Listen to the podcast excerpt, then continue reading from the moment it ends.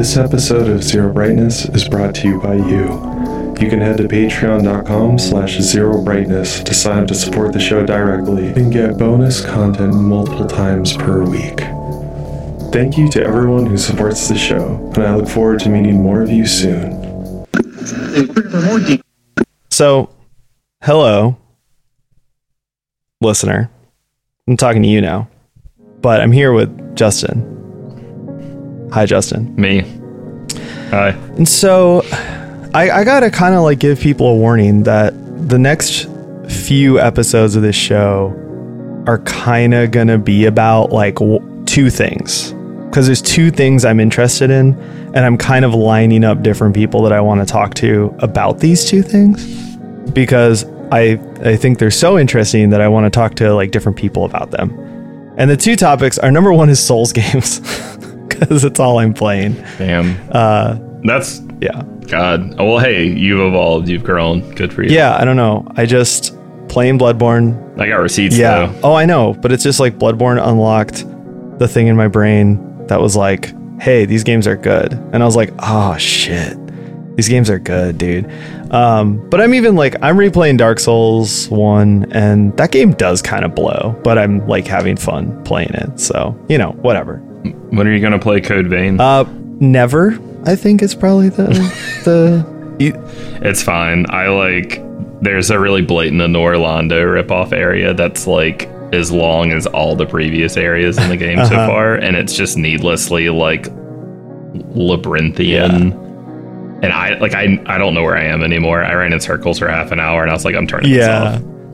Yeah, man. It's it's not the best game in the world. I've just had fun playing it. Yeah, I'm like not even close to having played all the Souls games, so I haven't even thought about like if I even want to play Souls-like games. But I think my my gut feeling is that I don't want to play any like 3D Souls-like games, but I really want to try all those 2D Souls-like games. I have a Death's Gambit key if you want it. Ooh, I I do want. Um, Yeah.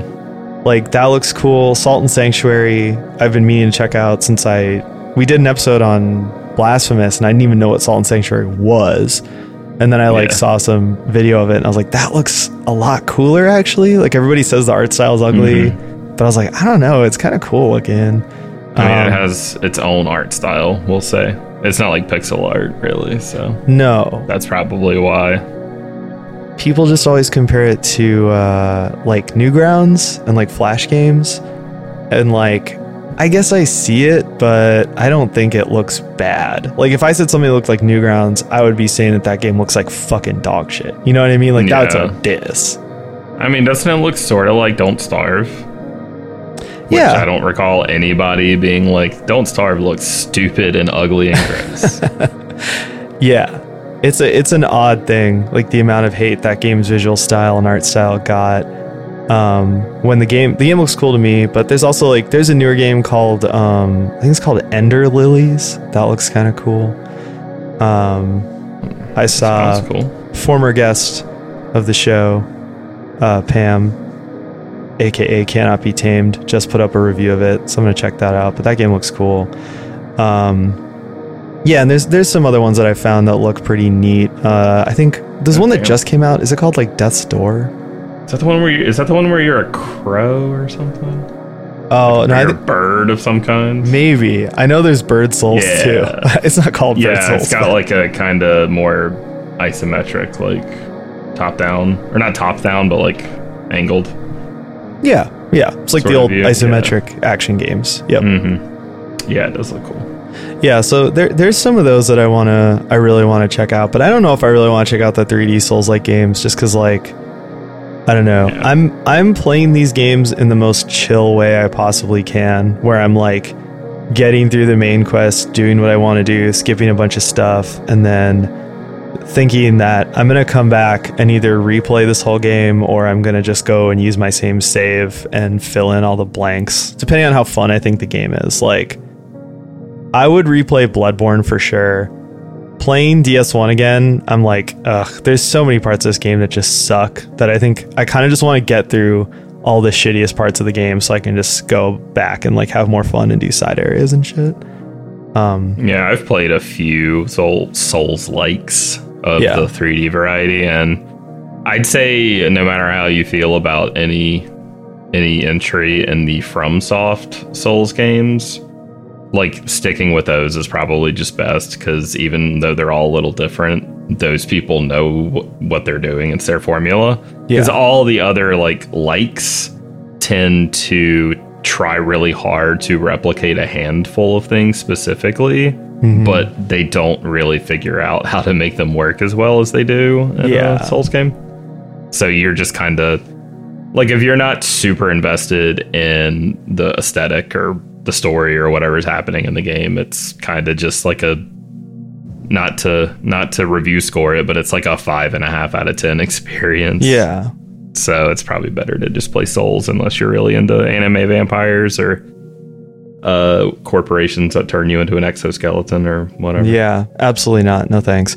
Well, and that's the thing is like I realized that so the latest um, episode of Zero Brightness Plus, which is the bonus show that's on the Patreon, um, I reviewed uh, Hellblade: Senua's Sacrifice, and playing that game, it made me realize that a big draw for me personally of the Souls games is that there's no like linear narrative. There's no like lengthy cutscenes. There's barely any cutscenes at all.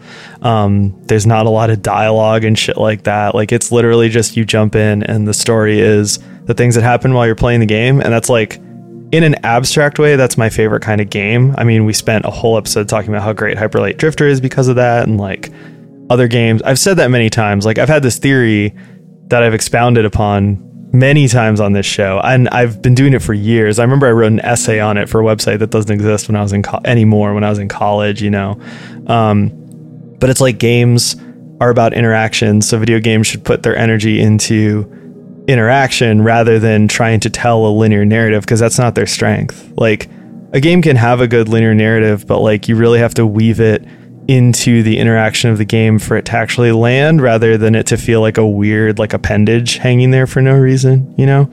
Um, Yeah. and so playing playing like that game, I was like, oh man, really makes me realize that what I love about Souls games is that there isn't any of that shit. So the idea of someone taking a Souls game and then being like, also we added a horrible anime story with awful characters who have terrible character designs and grating voices. Like that sounds like someone being like, "Oh, I baked you a delicious cake. Also, there's shit inside of it." Uh, so a thing I noticed in that vein, in that code vein, that is, code. um, okay, Um, dude, I was like, "You got, you better do that." Uh, like indie games tend to do the like woven narrative more, and I've wondered if it's a budgetary thing because it always seems like big studios are the ones that try to do these really elaborate, like narrative first games, and indie games tend to find ways to put dialogue or story bits into like a gameplay action or an item description or yeah, just something that's a little a little less in your face and more seamless. yeah, And so I, I like I'm wondering if it's just like that's that's what like happens when you get rich. Like no matter who you are as a person, when you get rich, you buy yourself a Tesla or whatever. Like the hmm. game's equivalent is when you get a hundred million dollars, you're like, we have to do a like one camera take, serious prestige story instead of being like, how do we how do we fit the like 400 pages of stuff we wrote into a game that 10 people can make? yeah. I think it's it, it's partially that for sure, and I think it's also partially that indie games are more apt to take influence from like retro games and older games, and hmm. in retro games it was like that because of that reason. You know, it's like there's less tech, there's less budget, so it has to just do the thing. It has to just be a good video game.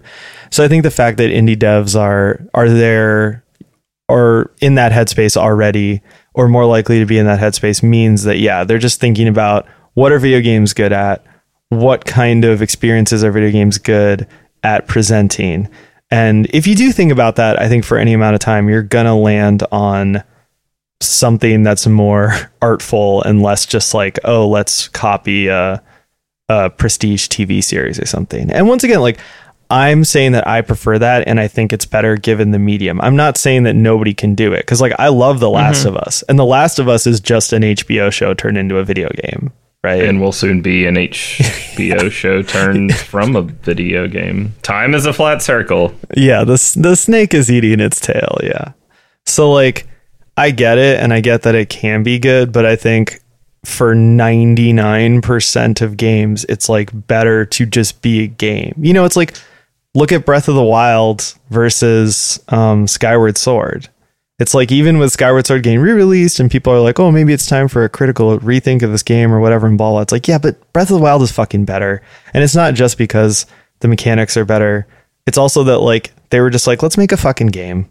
Like no one cares about this story. No one cares about the world as it's presented through like hokey cutscenes. Like people just want to run Yeah. around in the world and experience it. And that was the core of what Zelda was forever. Like no Zelda game has a strong or deep story. Like it's literally just thing crazy shit happening presented in a very beautiful and artful way. You know what I mean? And there's like cool like beats and things that happen in certain games. Like Ocarina of Time has cool beats, you know, and and like um, Twilight Princess and Wind Waker have really great moments, but they're always reinforced by like a visual thing and a game design thing. It's not just like, okay, you got this far, and now we show you a cutscene where your best friend dies, and and everyone's like, yes, that was so moving, you know? Yeah. I don't know what changed in me as like an adult, but the older I get, the more I don't want that. Like I just like being plopped into a world. I don't need six origin films. There doesn't need to be exposition. Yeah. As long as it's cool to be in and it's just interesting at face, like that's what I want. Yeah. And that's why a lot of the Zelda games work is typically you don't get like 3 hours of content explaining to you like the Zora. They're just there. Yeah. Yeah. They're just fish people in their water area, hmm and that's like a like a, that's the minimum segue to get you into water themed dungeon. Yeah. Oh yeah. Well, and that's also like I think that's why Death Stranding works. Um, as opposed to like every other game Kojima's made, like since Metal Gear Solid for me. Like, you know, like I think the reason that Death Stranding worked is it went back to like yeah, there's a bunch of story and plot and blah blah, but the real story is the things that happen as you're playing the game. The plot is basically skippable.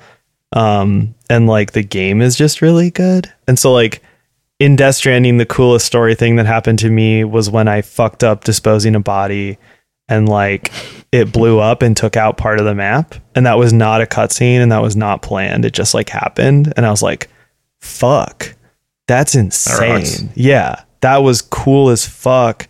And like, that's what I liked about that game. I, all those cutscenes are stupid. Like, some of them are fun because it's like, oh, like Norman Reedus and Guillermo del Toro are in this scene. Like, that's cool. But like, they're not good. Like, nothing in the game is like the writing is awful. The dialogue is, I mean, it's funny. Yeah. Like, but I mean, the, the reason I haven't played that game is explicitly because of the story. oh, you can skip every cutscene, bro. Like, for fucking real. Because I got I listened to like a whole start to finish plot synopsis of that game, and I was like, this is dumb as hell. Oh, it's dumb as hell. Yeah. And that's and that's even a game that I don't think you need to finish. I haven't finished it and I'm to do an episode on it. Like I'm to play more of it, but like I have a lot of thoughts and ideas from playing the game. And like I love it. I think Death Stranding's a great fucking game, but like uh yeah, it's a 100% because of the gameplay and the things that happen. And like I remember even someone in our Discord uh once was like shitting all over it as I was like praising it. It was like right as I started playing it and I was like, dude, this game rocks. Why do so many people hate this game? Um and they were like, well, the missions get really long and you end up playing a mission that's like 3 hours long. And I was like, yeah. That's what I want. Like I just want to fucking play the game and I don't want to have to listen to this awful dialogue or like Isn't- Hideo mm. Kojima's like weird allegory for America. Dude, what do you fucking know about America? Like shut Isn't up. that just every game technically? Isn't isn't BioShock just a 24 hour long mission? like I don't I like I don't know. That's Well- that's that weird. That's gamer brain shit yeah, where like they just brain. have to try to find like just this unassailable logic to back their just opinion on something instead of being like, I don't know, I like 15 minute long side quests and Yeah. this game doesn't have that. Yeah. Some No, for honesty sure. would be great out of people instead of them trying to be like, well, no, I'm right. And here's Well, why. yeah. I can't have an opinion. This is a fact. Yeah. Which is funny because I'm probably going to say a bunch of shit in this episode that is my opinion. And then I will present it like it's a fact. Oh yeah. No, we're I mean we're gonna get canceled. That's the thing. I'm this is a whole series where I'm trying to get canceled at least halfway through, if not by the end. I've already But, uh, been like four people have already been like show's not the same there's not as much nuance. I'm like, all right, whatever. Yeah. I'll tell you what, after this one, go back and listen to the previous ethics episode and, and tell me where the, the nuance Yeah. is. Centrism is not nuance, gamers. yeah, and then bite my beanbag also. That's another invitation. Uh, I mean, mine is mine is truly a bean bag. There's no beans. Damn, got you. Got him myself. yeah, I don't know who you got with that, but you did got him. Where my um where my orchiectomy survivors at? Oh my god, a little a little the baby type routine. Let's go. Hold your cell phone lights in the air. Um, that's a tasteless No, joke that will come no, back no, later. no. Well, I actually have something to say about that in this episode, so that'll come back later. That's Okay, a, cool. That's a call forward, actually. Um, anyway, Did you get to part two of your thing? You said two things, and you talked about playing Souls games. Oh, yeah, so the part two- second thing. the part two is what we're actually here to talk about. Um, Okay. Part two is that uh, I want to talk about ethics and politics as it relates to gaming, the creation of video games, and the consumption of video games. And uh, longtime fans of the show or avid listeners will say, hey, didn't you already do an episode on this a year ago? Yes, I did. And I am very unsatisfied with that episode. I don't think it's bad. Um, some people got on me for saying past episodes were bad before. Um, but like there are some bad episodes of this show, like for sure. Like don't get it twisted. I'm just being real. This isn't like self hate or self pity. Like just being real with y'all. Like I'm a musician. I've released probably like a hundred albums of my own music, and like there's some not good songs on some of those albums. Like I can be fucking real. You know what I mean? Anyway, It's it's also yours. Like, Yeah. I mean, at this point, the of the two people that started it, only one is here, and you are allowed to say that you didn't like a thing that you helped create, yeah. regardless of if other people like it. So it's it is weird that someone would be like, "No, that's not true. You don't know what you're talking about about the thing you made." I'll, I'll well, I'll say this: the people who said that to me said it out of love, and they were very kind. They were more like, that's good. You shouldn't shit on yourself." And and I I hit him back, and I was like, "Yo, like I'm not shitting on myself. Like I have, and I that's the thing is like sometimes people kind of hit me with the like." Love yourself, like don't you know, blah blah. And it's like, listen, Yeah. you guys, listen, I don't have imposter syndrome. I don't have problems with my ego. If anything, I think I'm too good. So, like, I'm good. But, like, I'm just a very real Damn. person. And I'm also, and this is something that, like, that's why, like, I love making music with Cole because he and I share this mentality of, like, we can always do it better. So when we make something, we're the first to praise ourselves and say, yo, like what we made was really sick. We're also the first to be like, this is how we should do it next time, you know?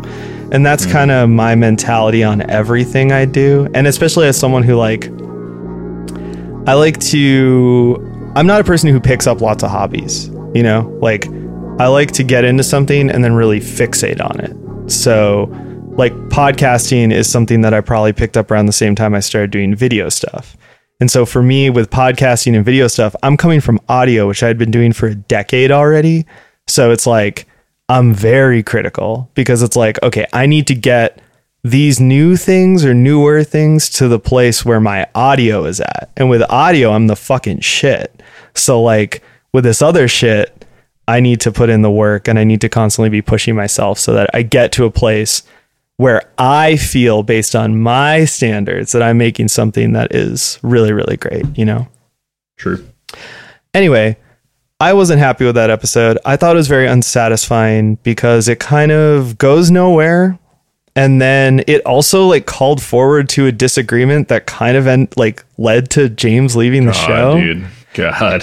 And it's and it's so weird to like listen to it now and I was just like, man, this is like so not the final word on this. Not that there's ever going to be a final word on this topic from me, but it's like not even the final word in terms of what I want to say on this topic. And to add to Yeah. that, if you follow video game news, which if you listen to this show, you you have to, right? Like um you've seen recently that there are tons of scandals that are coming out around multiple developers and people within the video game world.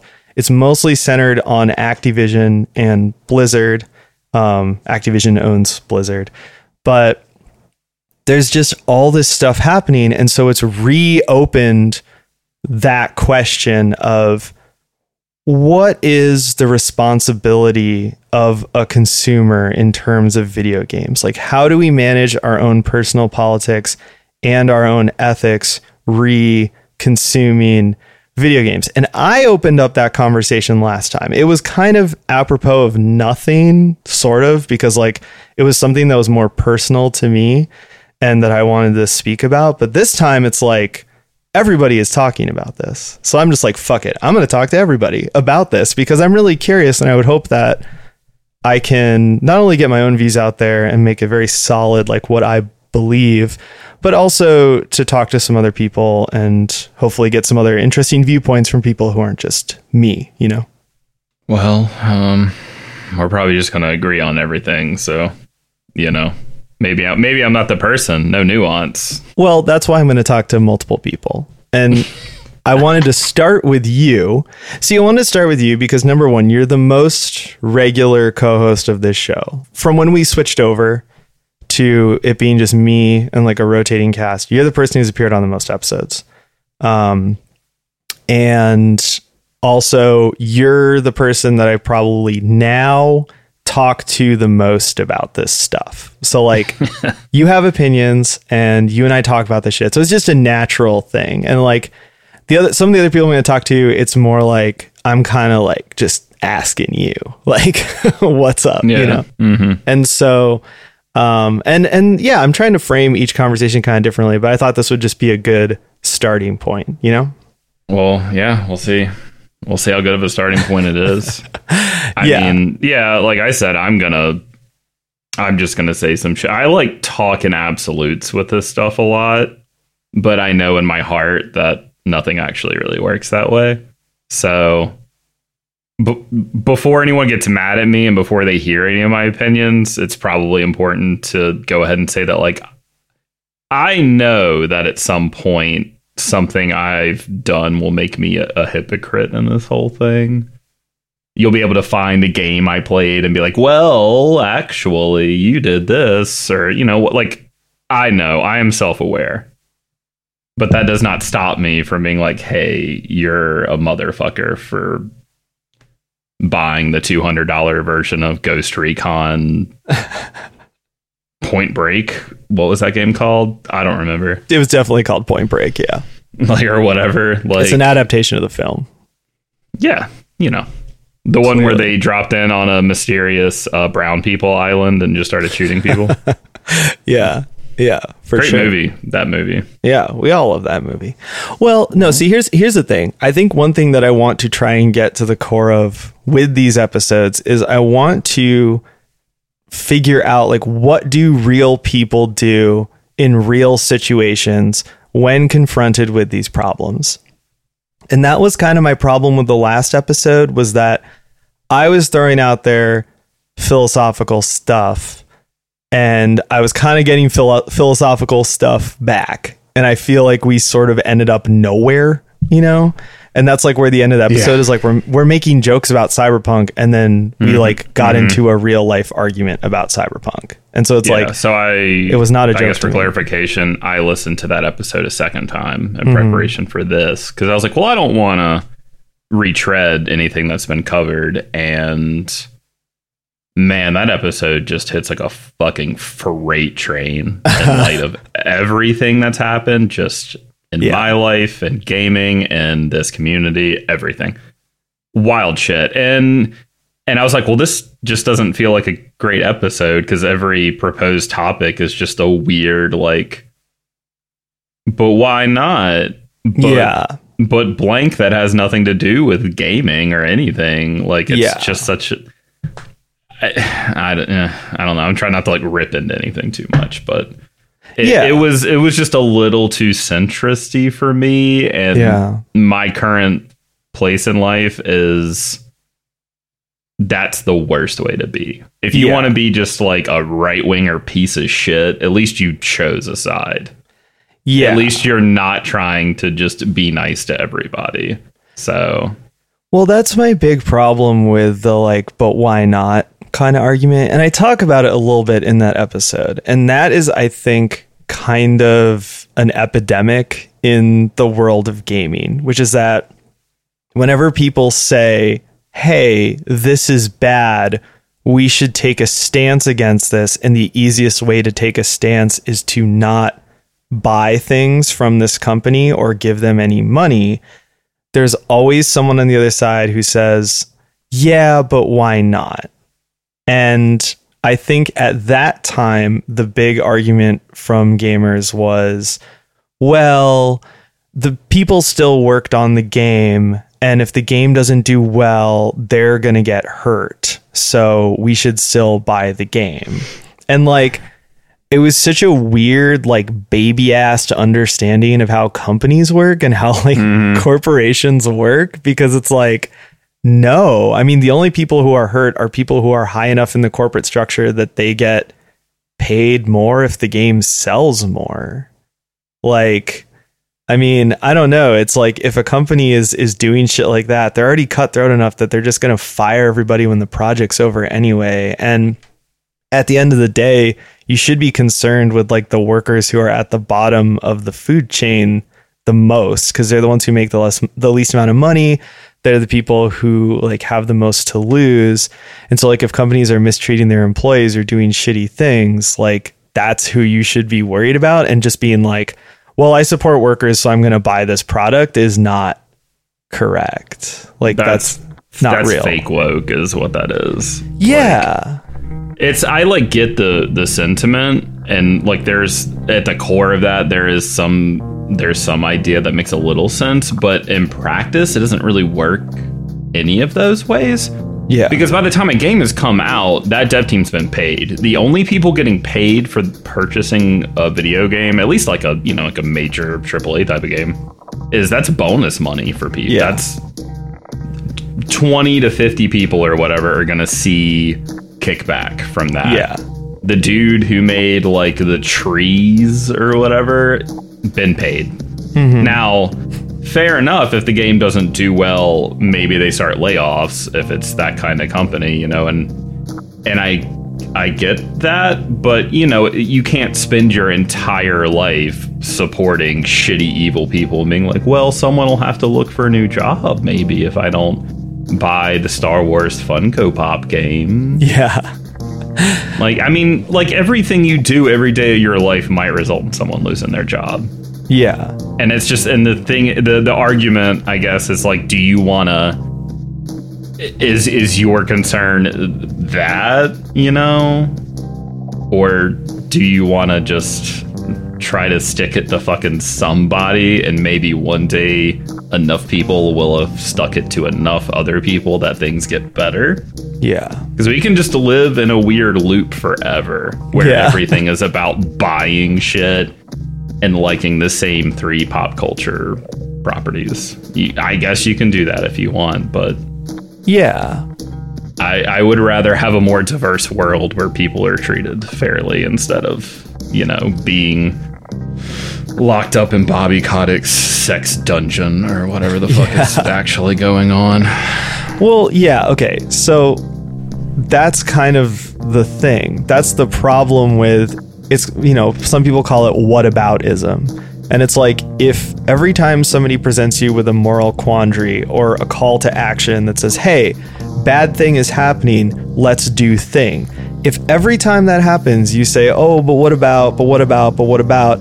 Eventually you will talk yourself out of ever taking any real political Mm-hmm. action, right? And so that's what I always see. And like with this shit that happened lately, which I, I'll break down and summarize. If some of you guys are feeling lost right now, just just chill, just stick with it. We'll get to it. But like with the shit I'm seeing recently, it's so egregious. The fact that I was still seeing people say, well, what about kind of blew my mind. And that's the thing. And, you know, full disclosure, I actually have reached out to some employees. I'm trying to talk to some people who can tell me, like, what do the employees really want? Um, because I'm really curious to hear that. I'm really curious to talk to devs and see, like, what they really want. But, from the outside, I think people just presuming what devs want is not good. And trying to use whataboutism and talk themselves out of doing anything, that's bad. Like that's how we get into the political situations we're in now because people who say they're quote unquote good people or people who say, oh, but I'm a leftist or this and that and the other thing, it's like, well, if you talk yourself out of ever doing anything, then are you really? Like, are you anything at mm-hmm. all? Do you actually have like any sort of beliefs? And that's kind of like, so that that's the core of my own philosophy. And let me talk about this because I have a pretty realistic philosophy on this, which is why I think it's kind of crazy that I get like pushback about this, right? My philosophy on it is that on a day-to-day basis, you should try and make ethical choices about the things you consume. You are going to spend money on shady, questionable shit. Mm-hmm. No question about it. Like you put gas in your car, shady as fuck. You buy from any big brand, shady as fuck. And it's like, and I do. I do. I'm a fucking person. Like I can't afford even to do everything the ethical way. Like I, I just don't make any fucking money. So it's like, of course, you go day to day, you you pick your battles and you try and do things ethically. But if at a certain point you obtain knowledge that something really horrendous is happening that runs counter to your beliefs, you have to make a choice and you have to take a stance, a hard stance, and say, okay, this company I'm not going to support. Now, the fact that you do that while still supporting other companies who are shady, in my opinion, does not make you a hypocrite. And it does not give someone leverage to say, oh, well, everything you believe is bullshit. Yeah. Because it's like the other option is to literally never try or do anything. And the two examples that Uh, you know that really got me into some shit, right? Like in that episode and throughout the course of doing the show in the early days. Number 1 is CD Projekt Red and GOG. I have not given them a fucking dime for years because years ago GOG, which is and it's the same company as CD Projekt Red, used their platform to troll the Trans Day of Remembrance.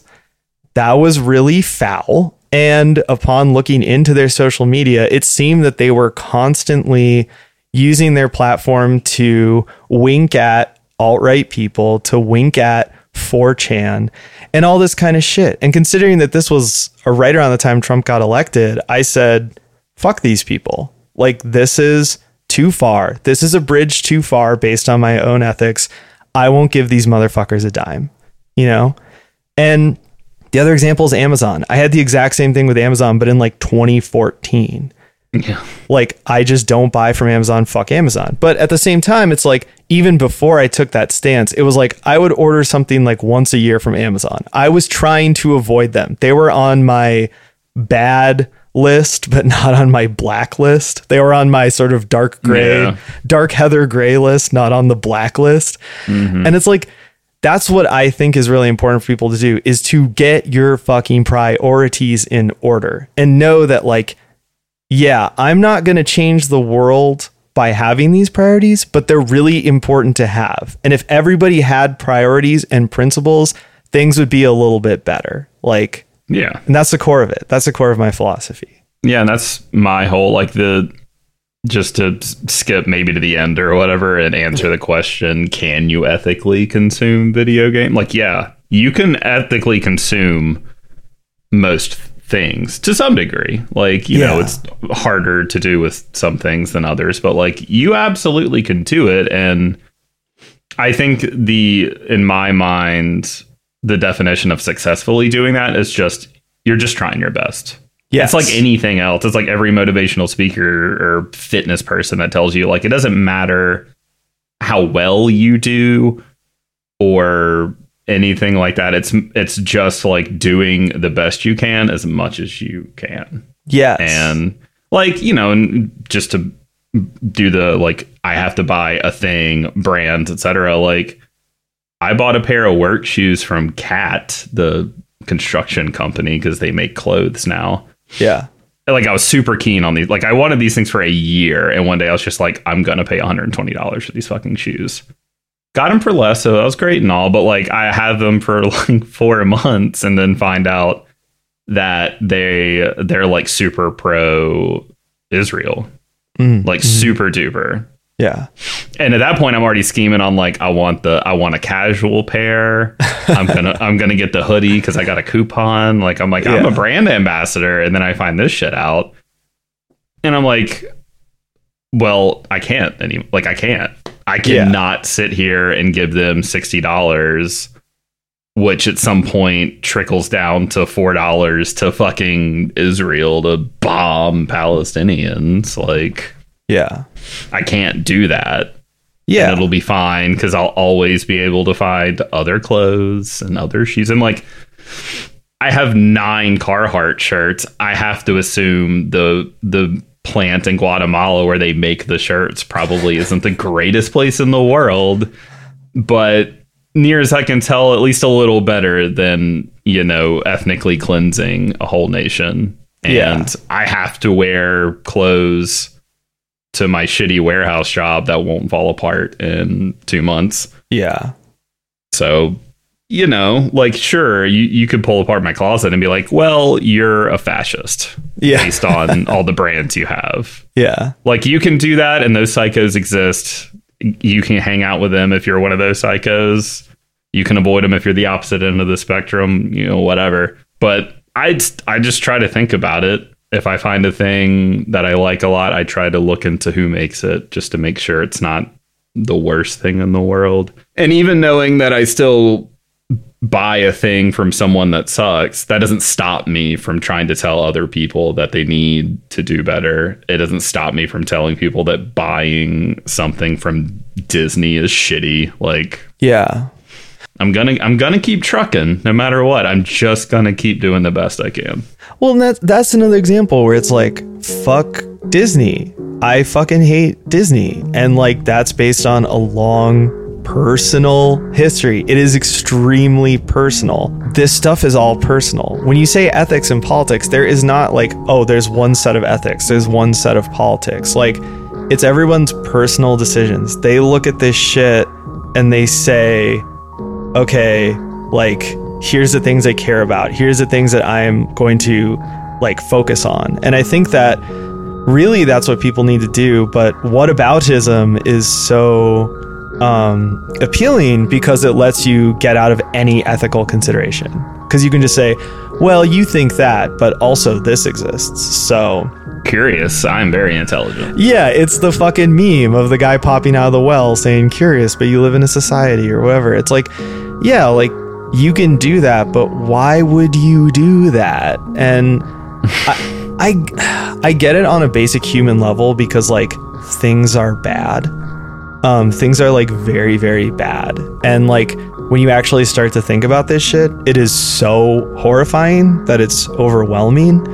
But I think the fact that people find it so socially acceptable to just like retreat into like childlike fantasy and just be like, well, mm-hmm. I don't care, I don't have to do anything is really disturbing to me. I mean, that is like real end times shit, you know? Cuz it's just like Yeah. I'm not asking you to care about anything everything. I'm not asking you to care about the same things I care about. Like man, okay, so like the talking about Israel and Palestine, which it like let's really get canceled, you know.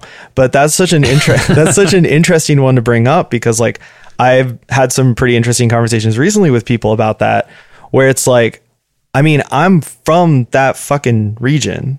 Like Palestinian people are the same region as Lebanese people. Like um and so I've known about this my whole life. It's been a huge issue my whole life. Like I've seen it firsthand because where my family's from in Lebanon is like the way south, which is a place that Israel wanted to annex for a long time. They have annexed parts of it.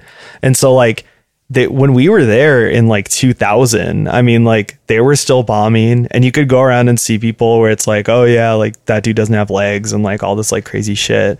And so it's like, that's been an issue my whole life. I've been talking about it my whole life. I've been engaging with people about it my whole life, and it just forever felt like nobody cares. And so it's kind of like, you know, I mean, I guess I just developed a, a sort of thing about it where it's like, yeah, if you want to talk to me about it, you can talk to me about it, but I'm not going to like go on the street corner with a sign and yell at everybody about it. And then when it suddenly, like, you know, whatever that was a, a few months ago or whatever, like it suddenly became this big thing and more people are talking about it, it's like, obviously that's great. I'm so happy that more people are talking about it and are more aware of the issue, but it just like it was weird to see it immediately just become a new issue for like the social media mill where it's yeah. like, okay, so some people are going to comment on it and they don't give a shit. Some people are going to comment on it and they do give a shit, but they're really ill informed. Some people are just going to try and kind of throw a statement out there and then it's just going to get like chewed up and spit out and like all this crazy shit. And it was like, this is really fucking disturbing. And I think that was why I was never like, everybody needs to care about this. You need to care about what I care about because that's just, that's not how people work. That's not how life works. I just think people should care about something and they should yeah. understand that their economic decisions, their financial decisions have an impact. Like you do actually have a voice because that was a big a big thing that was fucked up in that episode was that like I think the assertion that nothing none of it matters cuz everything is too big to fail, which I think is a pretty common belief right now. Yeah, but we're we're there because people have just been do just been saying why not for 10, 20, 30, 40 years. That's just right. that's always happened and people continue to do it because they don't want to think about stuff and, and like that's the reason everyone does it when you're like, "Hey man, don't buy that. Why would you buy that?" Because yeah. people don't like to get in trouble. They don't want to be in trouble and they don't want to have their thing taken away and they right. want to ignore all the shitty stuff in the world. So they want their video game. Yeah. so of course they're just going to say, well, it doesn't matter, and I want to have fun. Mm-hmm. Like they can't have fun with anything else, but that's another discussion, I guess. Yeah. And then you know that's we're just we're still here. We're just in the loop over and over and over and over because everyone's gonna keep they just they're just gonna want the thing that they want. Let's talk about cyberpunk because this was a thing that really blew up in our own community. And my stance mm-hmm. on it was basically that like I don't ask people for a lot. I don't. I don't try and tell people what to talk about. I don't try and bully people. I don't try and force a conversation or stop a conversation. A couple of times I have asked people to shut the fuck up. And one of them was just because I was having a bad day, and literally every channel in the Discord was lighting up about Yakuza, and everyone knows I don't like Yakuza, and I just like. I snapped and I honestly I immediately apologized specifically to Straith and I'll apologize again Straith. I mean Straith is cool. Like we're cool, yeah. but like I felt fucking bad immediately. But I I just had like a horrible day, and I opened up the Discord. It, it was literally every channel. I'm not exaggerating. It was like it was just like every because okay so if you haven't been to our discord we have channels for different topics so there's like place to talk about games place to talk about movies place to talk about music place to talk about like yeah. alcohol if you drink there alcohol used to be, there used to be less you know it's always yeah. kind of in flux but at one point there were only like seven or eight yeah total, yeah yeah and it was just so funny because it was just like yeah every channel was yakuza and i was like what the fuck guys like really mm-hmm. but the other time was that after we did that episode, I guess like once again, I didn't make my stance on it clear enough. And it was just like, yo, I don't want to talk about this game. I'm boycotting this game. And I'm not saying everybody else should boycott it, but the suggestion was made that there should be a channel for it so people could go there and talk about it and then I could mute it. And I was like, no, like this is my platform this is well because and the idea was that because we had done that with alcohol because there are multiple sober people in there and so we said or it was monica's idea because she's a mod and she was yeah. just like i'm gonna make an alcohol or it's, it's called like happy hour like i'm gonna make a happy hour channel yeah.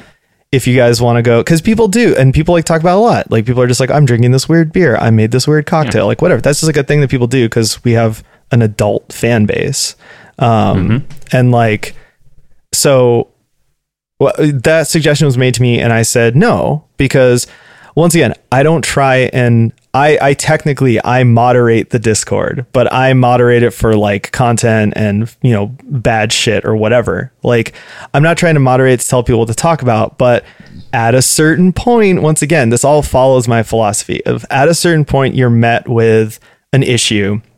You say, okay, this is a critical issue. This is a breakpoint for me. I have to put my foot down and say that I view this as an extension of my platform and I won't allow my platform to be used for this, you know? Yeah.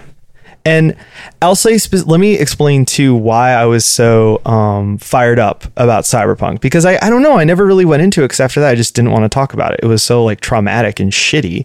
Um, the thing is that I have a certain viewpoint on art and artists, and that is that if I think somebody has an unhealthy fixation with a minority group that they're not a part of, I don't really think that they should talk about it or engage with it. Mm-hmm.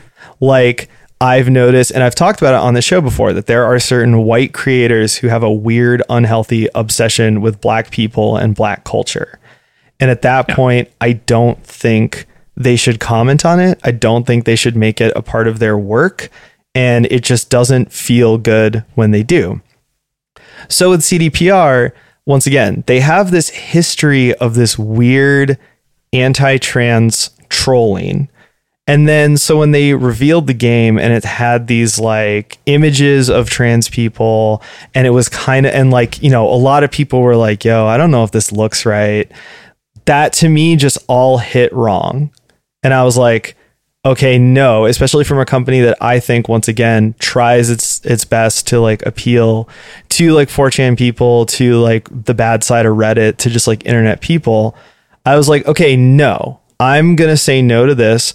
I'm going to put my foot down. And then it came out that there's also these ridiculous racial stereotypes in the game, and I was like, once again, I am going to say no because I think that the target market for this game in the company's own view is people who have hateful thoughts towards all of these minority groups and I don't think it's okay for them to play with this imagery at that point. Like I don't think I'm assuming there's nothing actually like hardcore racist, transphobic, bigoted like in the game as part of the content, but there is like a meta culture, there's a meta text that this is all a part of that I don't think is okay.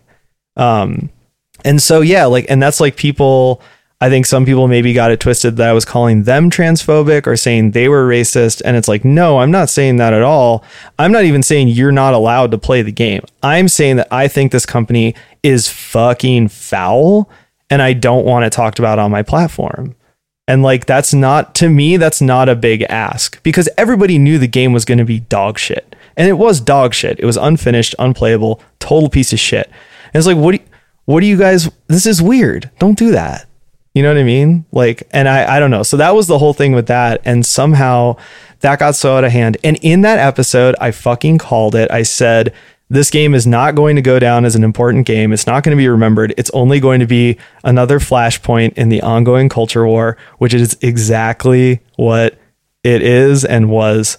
Uh, not even a year later, nobody gives a fuck about that game. Nobody's still playing that game, you know? uh, yeah, some someone is somewhere, I guess. But like, even amongst all the like, even amongst all the normie people, I've still got attached to my like different like launcher friend lists and stuff. Like, mm-hmm. I I haven't seen anybody boot that game. I, I, saw one person boot that game up in the past like eight months. Yeah. and that was like after I got a push notification about a new patch that came out, and they were uh-huh. probably like, "I wonder if they fixed it," and then they were like, "Nope." and then just turned it off. Like, yeah, that's yeah. It's just one of those things, and it was so weird to watch so many people be like, "But why? Why can't I like it? Why am I not allowed to like it?" And, and you know, like, I mean, you're right. Like, generally, not trying to tell anyone what they can and can't do as well. But t- to be fair, if multiple people explain to you why a thing is questionable, and maybe why you shouldn't support it. And you're just like, okay, well, like I'm gonna play it anyway. Like I that does color my perception of you. It, I, Yeah. I'm not gonna hate you forever or something, but like I'm gonna remember you Yeah. as someone who was like, well, I don't really care that you know the CEOs here are racists and bigots. Yeah. Like I just want to play the game, Yeah. and I'll that'll I'll always have that in my brain. And maybe I'll never call you out for it again, but one day when you're trying to hashtag BLM or something, I'm gonna be like, you remember when you bought Cyberpunk at launch? and like that's probably maybe that's just unhealthy out of me, you know. Sounds a little bit unhealthy. Yeah, but it's I think that it's not it's not great to to take in important information like these guys aren't good and then be like, well, I don't care. Yeah. Like and I you know, you're not a bad person per se, but unfortunately on my end, it's just like it's there. And it's just weird to me that you that you didn't want to you didn't even want to reassess it. You, Yeah. You just want to play your game. And like did any of those people finish the game? I don't think so. I can't imagine they did. And hey, and to be fair, maybe it's just because we spent so much time shitting on that game, shitting on the company, people to play it, that like people didn't want to talk about playing it. I think a couple people, you know, chimed in to be like, yeah, it's kind of a mess, blah, blah, blah. I played Yeah. so many hours, yada, yada. But like, I think maybe we, some of us bullied that Discord into not talking about it, which, which maybe wasn't the, the, the, the real intention behind anything, but it's kind of a, a side effect. Thank you for listening to Zero Brightness. If you'd like to support us directly, you can go to patreon.com slash zero brightness. You can also find and interact with us on Facebook, Instagram, and Discord. All the relevant links are at zerobrightness.com. We'll see you out there. Well, okay, th- but that's the thing. See, here's the thing: is that let me let me rephrase something I said earlier because I'm now realizing that I misspoke. I never told anybody they couldn't talk about cyberpunk. Yeah. We, especially me and Monica, just made it very fucking clear that if you do, I am gonna go after you. And that's like that's what free speech means. Free speech means that you can say whatever the fuck you want, but there are going to be consequences. And and Monica even has a suggestion where it's like, if you are taking in all this information and you still want to play the game, you should at least match your sixty dollar or seventy dollar whatever purchase to as a donation to like Trans Yeah. Lifeline or something. Because it's just like mm-hmm. or or something, some kind of anti-racist charity or what whatever you want to do. And it was like, oh, that's actually a really good idea. And like maybe even tweet it at the fucking company and say like, hey, I'm buying your game, but I think you did some shady shit. Here's what I'm doing to compensate. And like just like try and send a message or do something. But it was just like the vibe was like, no, shut up. I just want to play my game. And it's like, no like i'm not gonna shut up like shut the fuck up you know? And so this is an interesting conversation now though and what really kind of opened my eyes to like just how this conversation has not moved on at all. A lot of people have talked but nothing's happened is that kotaku a few days ago published an article. It's like a week ago now. And the headline is uh the mess around whether to boycott Activision Blizzard. There's a mess. And it was just like, there's a mess? Like, Just don't. You just don't. You don't play the the video games. You Yeah. play another one. what the fuck? You know? And it's like, dude. And you- okay, so l- let me and let me talk a little bit about what happened at Activision Blizzard. Hmm. Because the real mess is what went on there. The mess is not people saying you should boycott that company. The mess is what went on there. And essentially, what happened is a lawsuit was filed that alleged, um, to quote the Kotaku article here, it uh, widespread workplace issues over the years, including sexual harassment and gender-based pay discrimination. And to kind of paraphrase it, essentially what it is is super hardcore sexism and sexual harassment. Like extreme. to the max. Like if you ever read those stories about Rockstar where the guy was like fucking with his employees, it's worse than that. And that was like eyebrow raising shit. That was eyebrow singeing shit. That singes off your fucking eyebrows. This will just immolate your whole fucking shitty human form. Like this shit is crazy. To talk about how at cons or somewhere in the building or something they had the quote unquote Cosby suite and it was like a joke about how some dude who was like Uh-huh. a big wig on World of Warcraft, which is like their biggest game, their flagship game, was just like a known predator and like known like sexual harasser, sexual abuser, all this kind of shit. So that shit comes out and that is awful. You can read about it on your own time, but there's it's indefensible. It's completely fucking insane. And immediately employees start kind of trying to figure out how to respond and are considering unionizing and trying to figure out what their future is at the company. And Activision like immediately starts hiring a firm to investigate that's known as Union Busters. And is basically trying to head off their employees doing anything at the pass. So they staged a walkout, and certain people at the company were, or like you know, workers workers at the company, not higher ups or anything, um, were uh, you know, suggesting a boycott. And for some reason, when that all filtered down to gamers, the response was, well, do I really need to? Is that really like the way to go? And it's like, this is what I'm talking about. This is like whataboutism at its most extreme, where it's like, you won't be vocal about it. You won't put your money where your mouth is. You won't unsub or, or say, okay, I'm not going to buy any of these companies' products and blah, blah, blah. Um, and like nothing's going to happen. And that to me is like fucking insane because if there's ever a break point or a crisis point where you have to make a decision, this would be the one. You know, like it's so bad Yeah. that um, the fucking mullet guy who heads the company, J. Allen Brack, who I, whose hair I will forever fucking make fun of because it's like You making fun like- of mullets? no, I like always have a mullet. I like just got out of the mullet phase and now just kind of have long hair. But like his I'll mullet drive, is I'll drive to Minneapolis. I'll get you. no, dude. He has the like slicked back '80s keyboard Oh, okay. player Oh, Coke, the um, Coke mullet. The like the Resident Evil Zero. What's his name? Billy. Yeah, uh, but without, but like, I don't know. It's flatter. It's gross, dude. It's so bad. Without swag. no swag, absolutely no swag Cool. in this Cool, cool, fucking motherfucker. Um, this little piece of shit. Anyway, so it's like bad enough that higher ups at the company are get, are leaving and all this shit is happening, and like somehow gamers are sitting here like, well, should I boycott the company? It's like, fucking yes, you should. You should boycott the company, and like.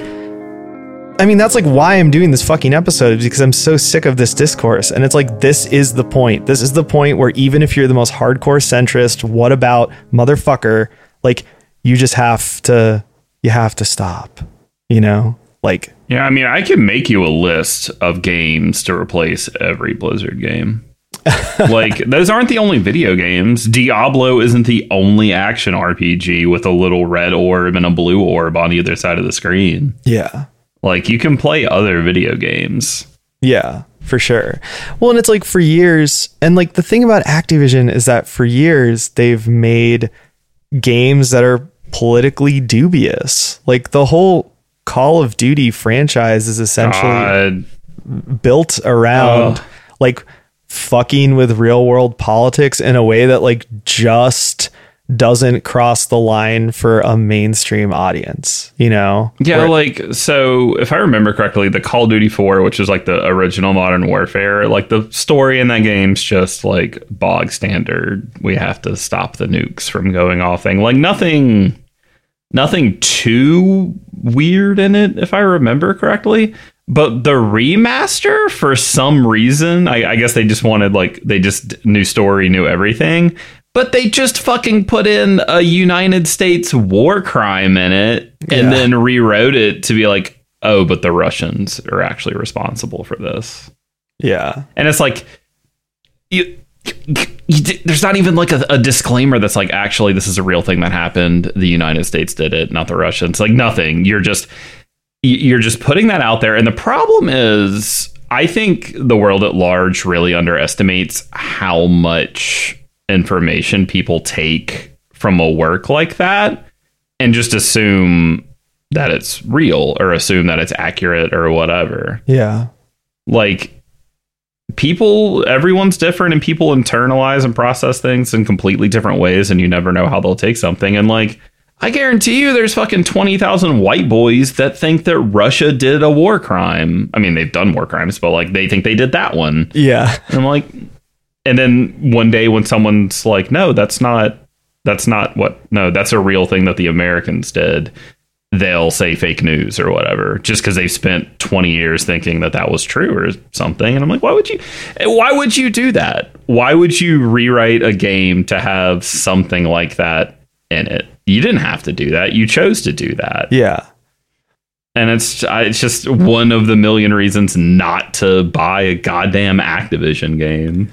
Well, yeah. And it's like that. So, like, I. Activision's been on my shit list forever. I think the only Activision game I've bought since the GameCube era was Tony Hawk. And that was definitely like a morally questionable decision that James called me out on in that episode, which is fine. Like, the other thing is that if you take a principled stance and you want, and someone wants to criticize you, just accept the criticism. Like I said earlier, I mean, hey, it's to be fair, he was actually like, "We want to play that game," and it sucks that blank is happening. yeah, for sure. Like he was, he was that that was a it was a, it was a good point. It happens all the time to everybody. At some point, you've already purchased a thing, or you're gonna or want to. That's Yeah. like, should I? Yeah, Like you know, and it's it's important to ask yourself, should you? yeah, And you know, you you hope that you end up saying like, I shouldn't, I won't. yeah. That doesn't always happen. Does it mean you're going to burn in hell forever? No. no, But if you just keep doing that, if you keep going, should I? Well, not a big deal. This time I'll do it, but not next. Not next time. yeah. And the next time happens, and you do it again. Like what the fuck? once you've established a shitty pattern, it becomes bad. Well, yeah, and that's like there's a there's a great uh, comment on that Kotaku article that I felt like just summed up my feelings about this shit always, where it's like the article makes a big point of saying that like, well, we we haven't like really spoken to developers and necessarily say that they want people to boycott the company. It might actually impact the people who are already impacted by the sexism and and inequality at the company. Um, and so this person's comment was that they pulled a quote saying that and then said, Ah, yes, because I forgot companies are really scared when people continue to give them money. and it's just like, they're like a boycott is just such an immediate, easy thing. And to just loudly voice, you're like, fuck you guys, I don't agree with what you're doing. You know, it's like, we're not going to give you money. That is the most basic response in a capitalistic society. Like, I feel like some of the mm-hmm. people who make these arguments, like the what about type shit, refuse to acknowledge that we live under capitalism. And then it's like, yeah, like maybe you can say that there's like a higher, you know, marketplace of ideas or there's other ways that you want to tackle this issue and blah, blah, blah. But like we live under capitalism, dude. Like, what is the other thing? They only care about money. They care about one thing money because the system is built around money. Like, what the fuck? You know what I mean? Yeah. And the thing that gets me about people doing that is people will boycott games for the most just inane bullshit. Yeah. I've seen people boycott video. Like I remember when the new the Devil May Cry reboot was coming out. Mm-hmm. People were like, "No, not buying this. It's not. That's not my Devil May Cry." And they were like, "No, we need to buy the HD collection instead." And like, it fucking happened. Yeah. the eh, The Devil May Cry HD collection outsold the Devil May Cry reboot on its launch day Yeah. like like that like that'll happen people people get more upset about games going to EGS like Yeah. gamers will fucking flip their goddamn shit they're like oh you betrayed the kickstarter backers ooblets by going to EGS and not not Steam not the other Chinese money video game launcher Blah. like they'll Yeah. get so upset about this like in big numbers but the second you're like hey everyone that runs Activision's probably a rapist. Yeah. They're like, but I have to I have to buy the game though. Yeah. Think about think about the devs. Yeah. Think about it. I'm like, Bobby Kotick's gonna get 15 million extra dollars and the devs are gonna get nothing. Yeah, they're probably going to pay him a billion dollars to fucking step down. You know what I mean? I'm worried that that can't happen. I'm, I'm I think he might have one of those like Randy Pitchford things where like he is Activision. Yeah, it could be. Or like no, like the last thing was like no, they were s- literally so happy with him that they like gave him three hundred or like thirty million dollars to sign on for another ten years. yeah, for sure. They love his ass. Like all the shareholders love him, which is probably because they're all just in secret pedophile rings together or whatever the fuck. But Uh-huh. I, I, he's been running the comp ever since he started running the company. There's just been more and more headlines against how shitty Activision's become, yeah. and I don't, I don't know. It's it is it. It's just like the worst nightmare in the simulation to me. Yeah. Like it's just always just crazy shit. I'm like, how how is it just still this way? yeah. And I guess it's because people just keep being like, but uh, I need the 40th Tony Hawk game. Yeah.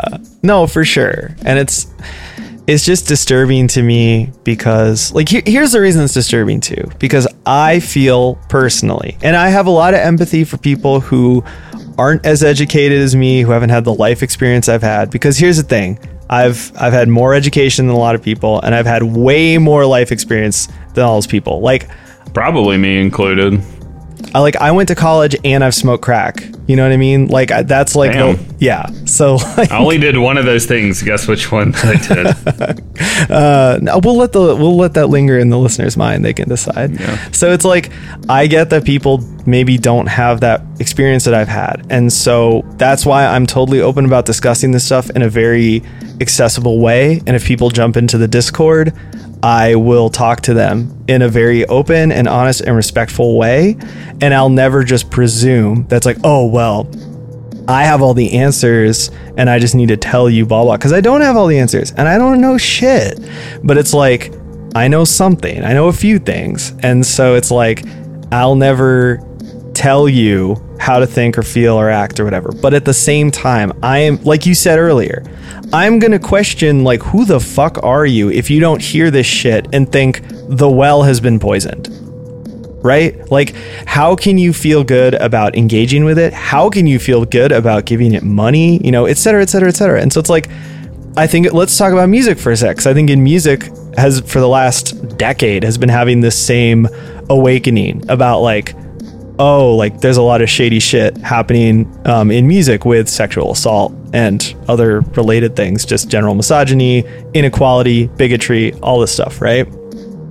And to me, it's like if there's a real accusation and it's true, how does it not just kind of poison the well for you? Like, how, you know, and I, I said before, we said there's an episode forever ago called Can You Separate the Art from the Artist or some shit, which no, the answer is no, hard no. And I say that in the episode, but it's on um, Patreon. I don't remember if I ever made it public, but you know what? Give me a fucking dollar. Fuck you. Give me a dollar um, to listen to that episode. I'll put it on. I'll put it on BitTorrent, baby. Oh, God, you're pirating the show. Goddamn. Yeah, remember that's what y'all told me to do so early on. Oh, yeah. This is what happens when you don't make people profit partners, I see. Anyway, so the, the point is that in that episode, I said, okay, listen, you you find out the guy from Brand New is a pedophile and a groomer and a rapist, okay? And in in your brain, you say, I cannot let Brand New go. It's the best music in the world. I am am willing to totally reserve all my judgment and put my hands up and say, in, in a theoretical sense, and say, okay, we'll just get it illegally, listen to it alone, don't share it with other people, and don't give him any money, right? That is a a response. But I'm also Yeah. thinking, bro, what in the fuck? How does it not poison the well? How does the little man who makes songs about how women did him wrong, how is that not ruined by the fact that he was fucking messaging Yeah. 16 year olds and being like, send me pics? Like, bro, like who who are you? How does knowing that Activision Blizzard had this horrible culture not ruin that shit for you? You know what I mean? And like Yeah. I don't know. I think once again, I'm willing to accept that everybody has different ethics and different politics and that not everything hits the same for every person, but you get to certain points where it's just like what is it What is it got to be? Like does the guy have to be a murderer too on top of being as someone who sexually assaults all his, or sexually harasses all employees? Like does he also have to go out in the street and like carjack somebody and shoot him in the fucking face? Like what do what do you need to get a response, you know? And like, let me, okay, let me also, let me say this. So I'm going to immediately backtrack and say, I'll tell you a time when I read some shit that I was like, that sucks, but honestly, I've been there and I don't really know how much this bothers me. And that was when I was reading about uh, Dying Light. Um, because the expose Yeah. came out about Dying Light, and I was reading it, and I was like, at the time, I was, I think I was still working at a certain company that shall not be named for fear of legal repercussion. And like, I was reading about that company, and I was like, you know what? This sounds exactly like working at that company. It sucked. Uh, the owner sucked, but I stayed at that company because I liked the work that the work I did.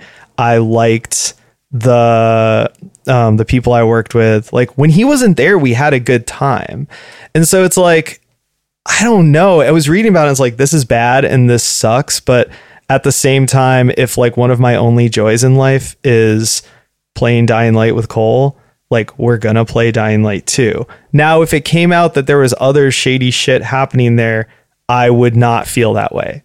So like I'm willing to open up the floor to like there are levels, there is uh you know granularity to some of this stuff.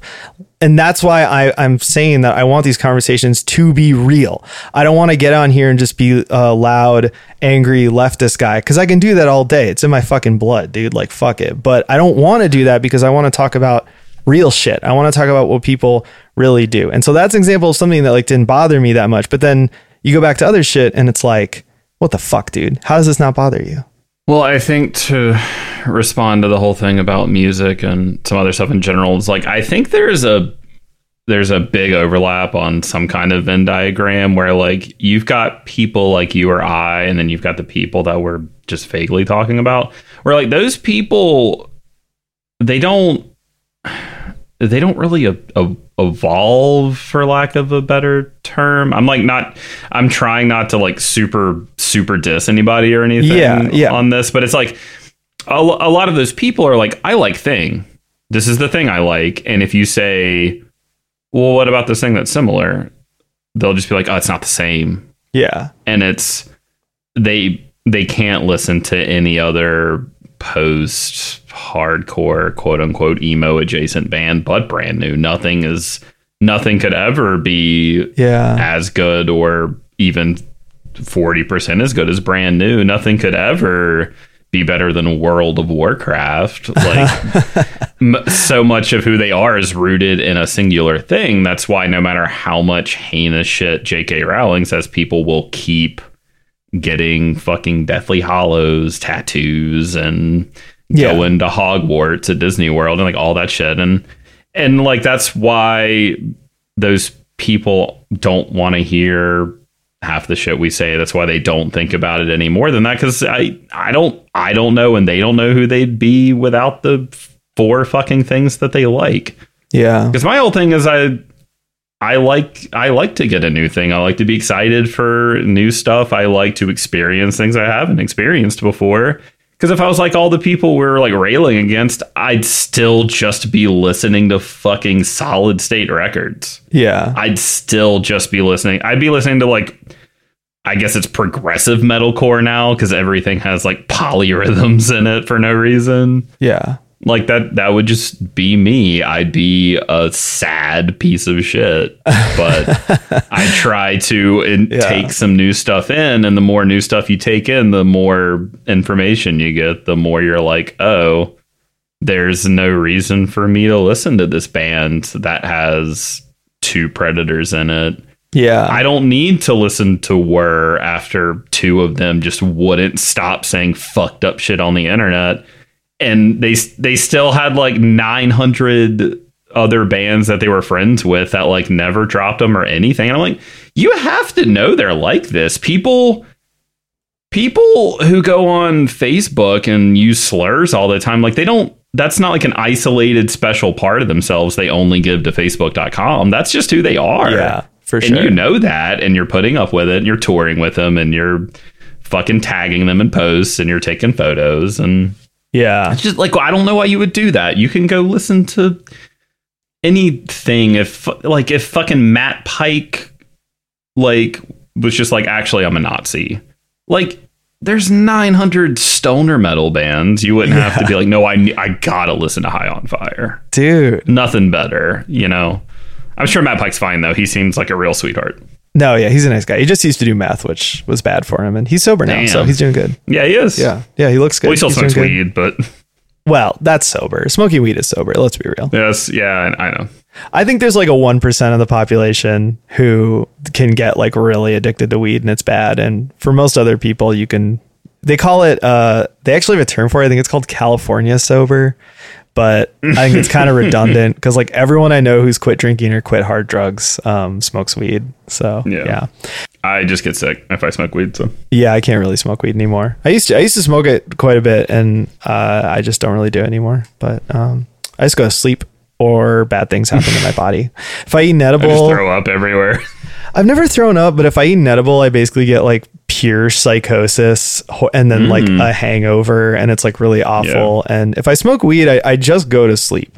Like so it's good for that. Like um being on tour actually smoking weed is awesome because you're like sleeping on like the shittiest floor in the loudest house on earth and you're just like, well, gonna gonna take a sip of Aaron's one and sleep for eight fucking hours and feel amazing. you know, like and even it, it like I generally don't really have problems with sleep, but every once in a while, if my anxiety is really bad and I just like can't sleep, it's like, oh yeah, I can just like literally take a hit of weed and I'll sleep like a fucking baby. So, um, anyway, no, like I actually, it's it's so funny you bring up Whir because I was about to bring up Whir because like obviously I've called myself a shoegaze bro like on air before. Like I totally own up to just how much of like a stereotype I am with like the shoegaze music I like. Um, it's not like all I listen to, but it's a huge part of what I listen to. And it was so funny because like when Whir got like canceled and like I I like that band quite a bit, you know, like they had one record that was on Graveface Records that was like really good, you know. And it's like it's not very inventive music, but it's just like really Yeah. well really well done like shoegaze music. And so that happened and I was like, yeah, fuck this band, fuck this band forever.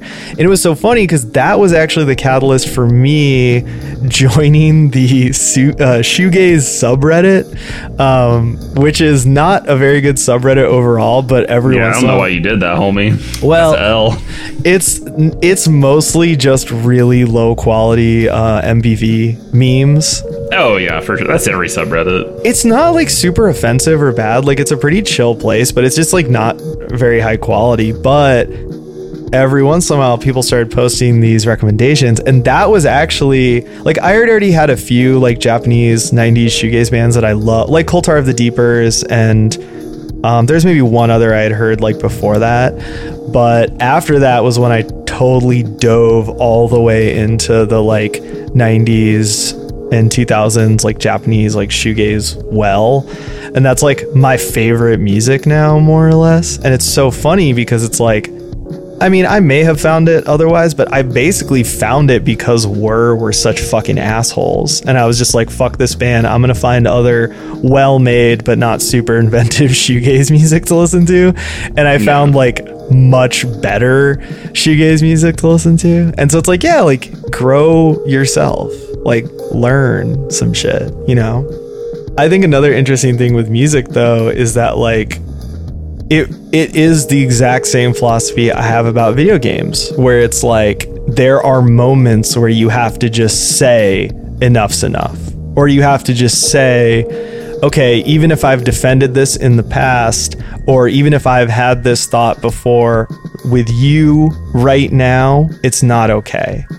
Um and it's that's why I wanted to that's why I made a reference to DaBaby earlier and I want to talk about I want to talk Yeah. about DaBaby uh because okay so you've probably once again um like you've probably heard about this um but the baby recently at a show uh, made a bunch of super super horrible um homophobic bigoted comments um really like old school homophobia like shit that I cannot believe is like how old is he? He's like 23 or some shit. Like Yeah, he's not that old.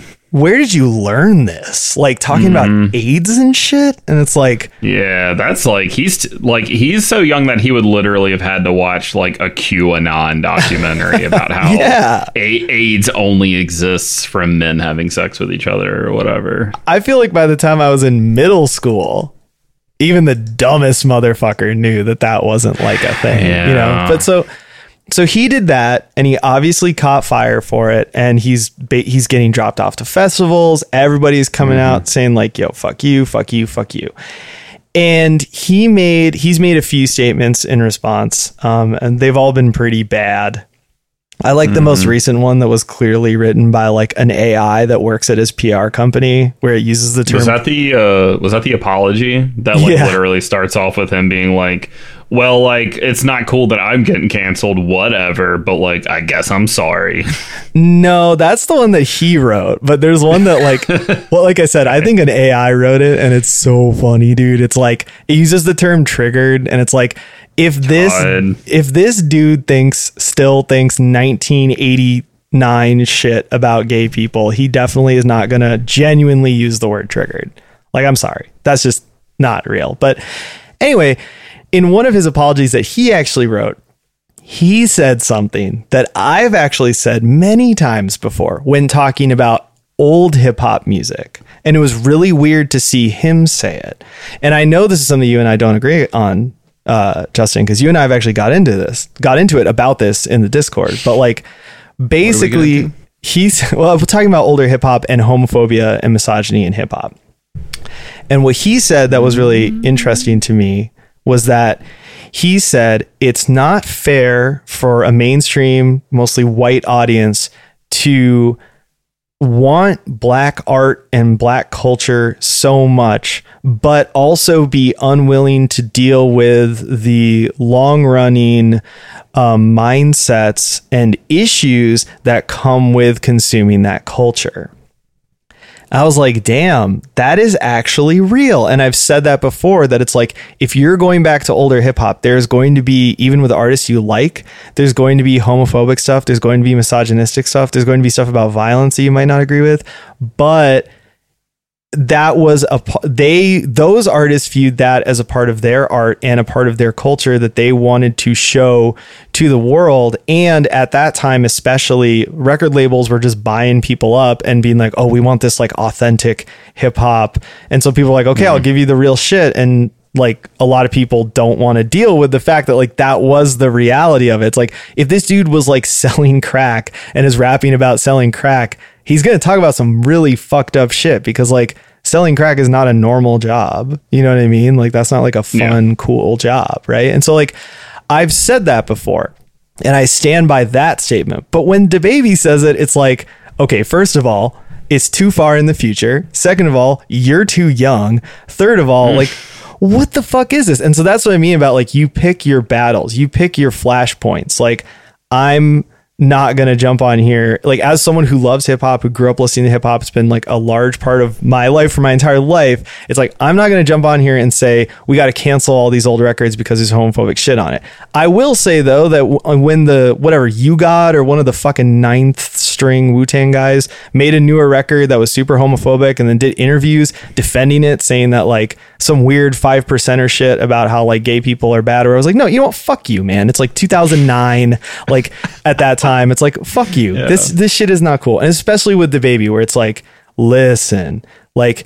You have so many people around you. You have so much money behind you. You're famous. You have the internet. Why are you acting like this medieval stupid guy? Like you're not stupid. Like come on. And so that's when it's like fuck you. But that's what I mean with like you got to pick your battles. It's not a blanket. Oh, I have all the right answers. You always do a boycott. You do it this and this and the other way. It's like just pick your fucking battles, dude. Like be just be smart about this shit. I have to say, I don't I don't disagree with that. I, I remember what you're referencing now, and that that was an unfortunate day. Okay. Yeah, and we don't have to rehash it. And I hold no. Yeah, ill, like no, I hold no yeah, ill will. I have all I for some years have been very like, listen, you can't. Like I get being upset about a thing a black person has done, but it's very important to take into consideration how how different how different other cultures are and especially how different they can get when you consider the pressure that America and white America has put on them specifically Yeah. and what they've done to that community over the Yeah. past you know how decades if you're talking more modern time centuries if you're talking the history of America Yeah. but like like you have to be you have to take all of that in you can't just like Yeah. just you can't put everything under the exact same lens. Yeah. I was just having a very like, why am I looking at 24 year old white kids being like RIP DMX? Like I'm like this is weird. I, something about this is weird, Sure. and it's just and I, I was having a I was having a very weird day in general, and I was also like it's just so strange to have people who like literally are too young to have quote unquote grown up with this Yeah. like just totally ignore some of the more questionable aspects of his because like people were sharing the like the thing where he's like oh flowers you, you gotta water them they have to grow blah, the blah, scene blah. from the and TV I'm like, show he was in. yeah and i'm like he literally disowned his son because he abandoned his kid for over 20 years and then when he came back into the picture his son didn't want anything to do with him. Yeah. so he like hates his son now and i'm like you please like there's there's just no nuance to it but i get that it was also like the day he died and that's not always the best time for nuance. So it was a it was a tricky day and i was like in the middle of 90 things thinking that I should I should do any part of engaging in a discourse when I don't have time to actually think about what I'm saying and then Yeah. say something logical. I was just like talking in broken sentences and then Yeah. being like, "No, you don't understand." And I'm like, "Oh, I'm just not making any sense." actually, actually, I don't understand.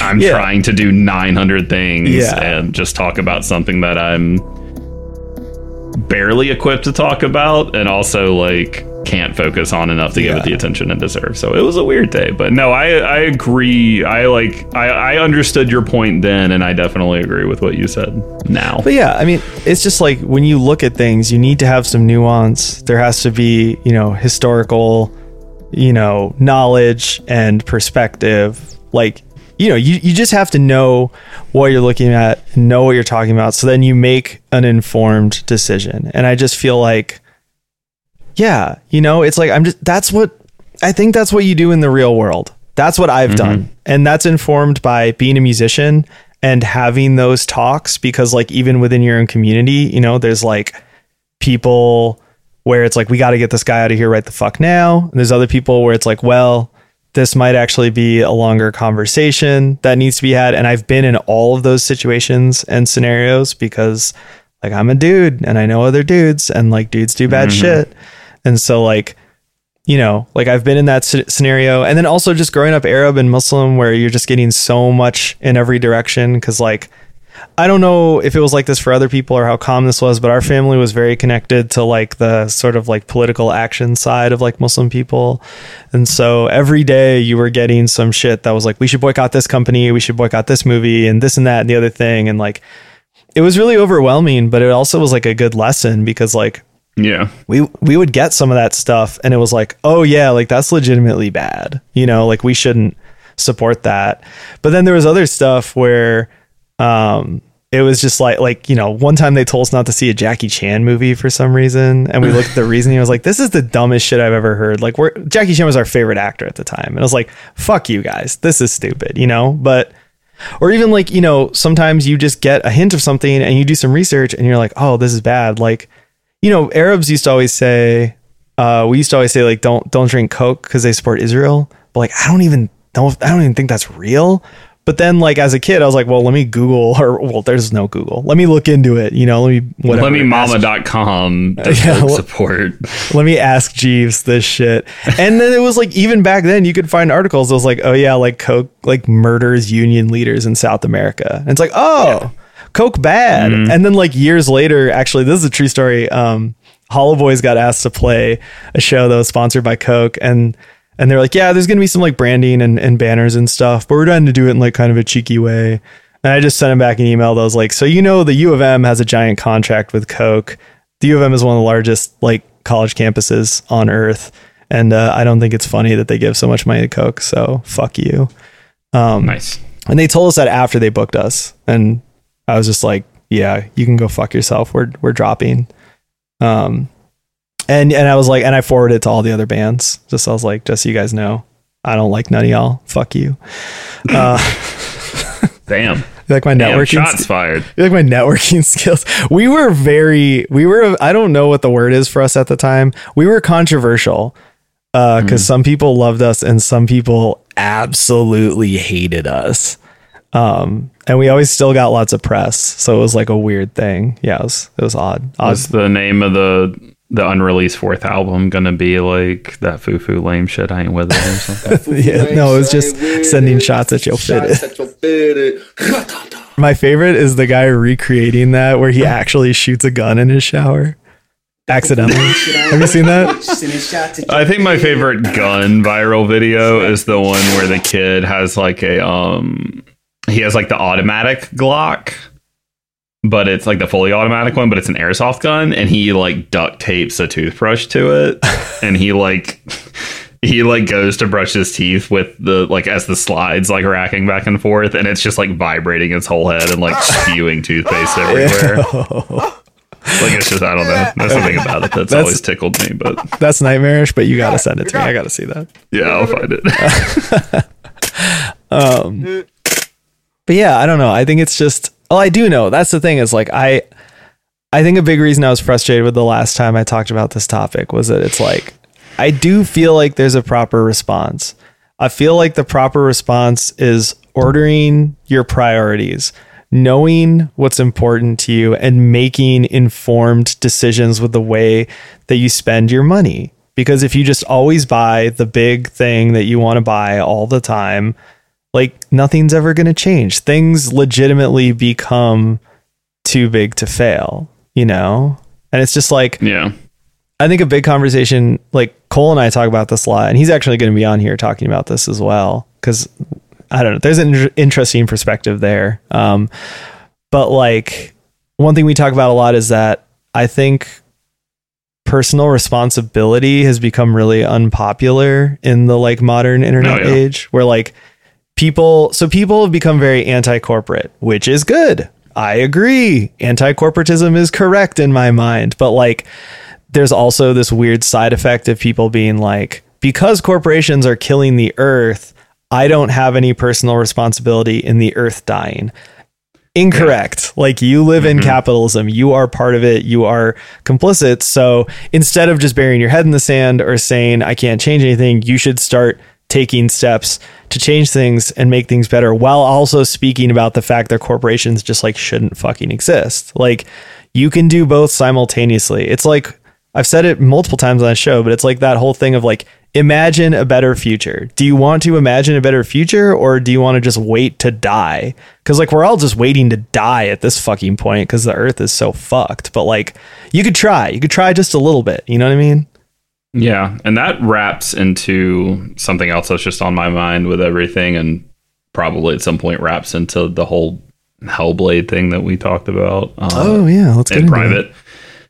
Like, and it's, it's so something I was talking about in the Discord, and I don't remember when it, it was fairly recently, and I don't know, I don't remember if it was just sometime in Pride Month around that stuff or or what it was, or maybe I'm conflating some of the very long, long uh, discourse we had about kink Get Pride, quote unquote, since that was a bit of an issue this year. But like, I, I remember there being some discussion about like corporate, like corporations supporting quote unquote queer people or minorities or you know, whatever whatever Yeah. you want to bring up yeah and like there's there are always a lot of people who for various reasons will be like well you know it's it's good that they do that.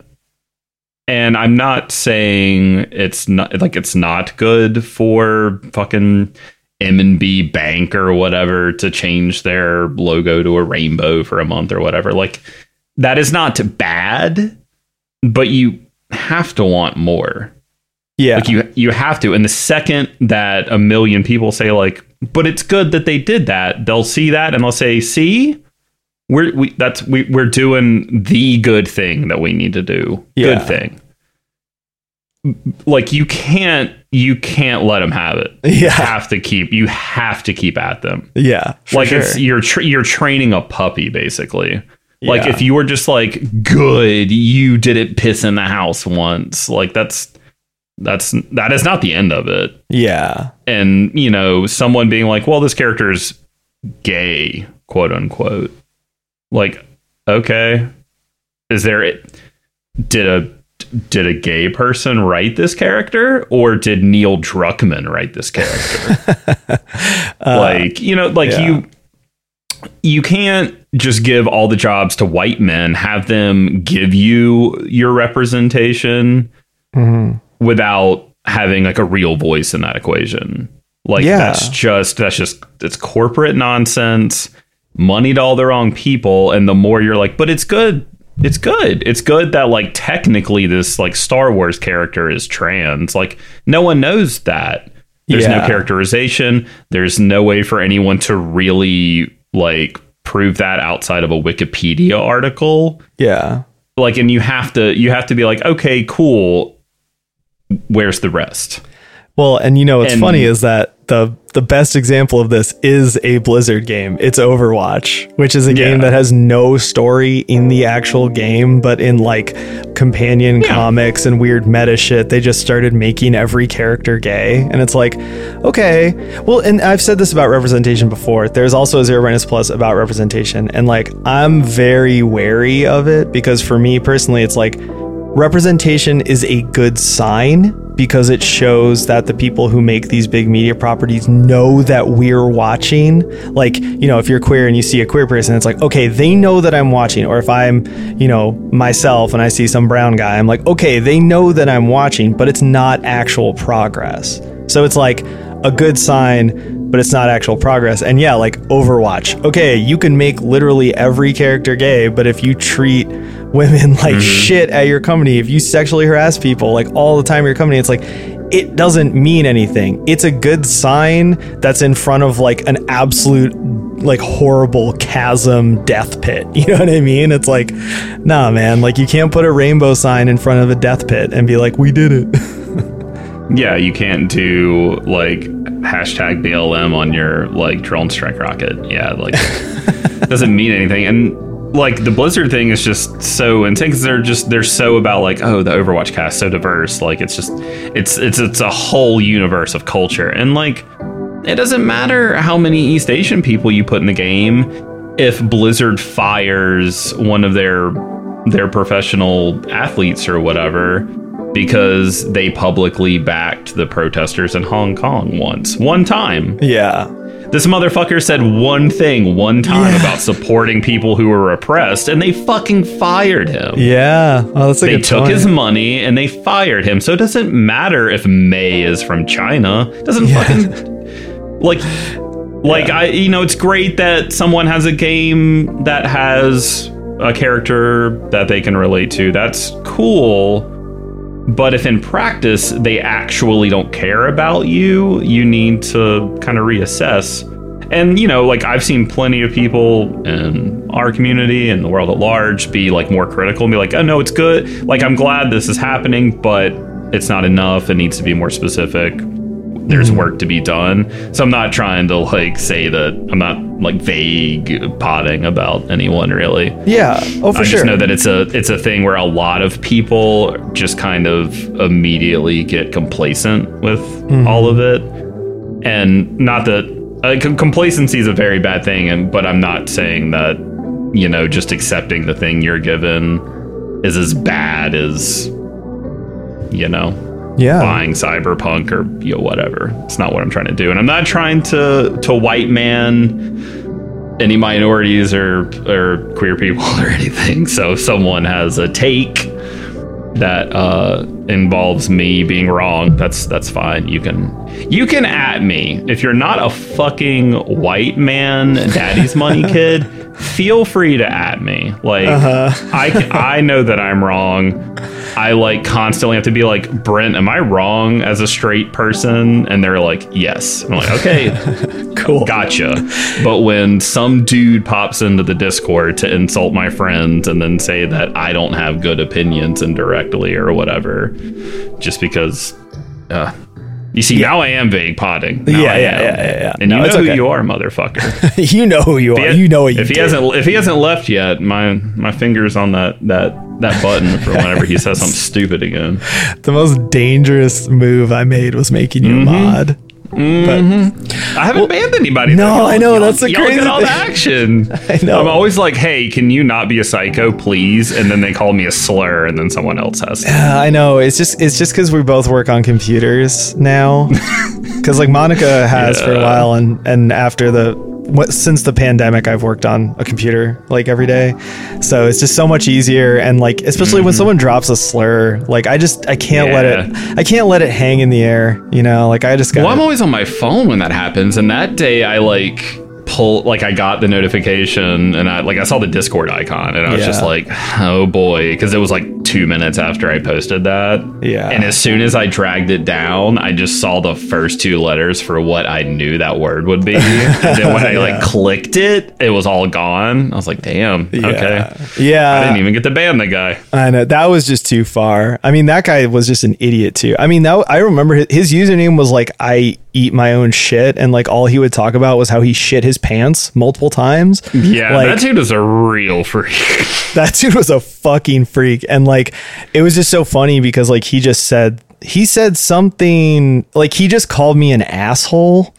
And like I, mm-hmm. I got the vibe that he meant it in like I guess like a, a jocular sort of way, but I was like, Yeah. you ki- I made a snide remark about it and then you explicitly jumped in and we're just like, mm-hmm. "Hey, you you shouldn't talk to people you don't know like that." Like it was a very very medium statement. Like there's like only once again, only a guy who like eats his own shit or whatever would really get offended by it, but he did and he yeah, he called you the F bomb and it was like whoa like that was just too far Yeah. because like our our discord is i i feel like straights are the minority in our discord so it's like bro you that's come on you know Damn. no slurs are, telling okay me, are you telling me I need to be QAnon now because I'm the minority now? They're taking over my Discord. you are an oppressed straight white male yes Yeah, I think um, that see, I a common thread between most people that have gotten banned in there is that they all do the thing where like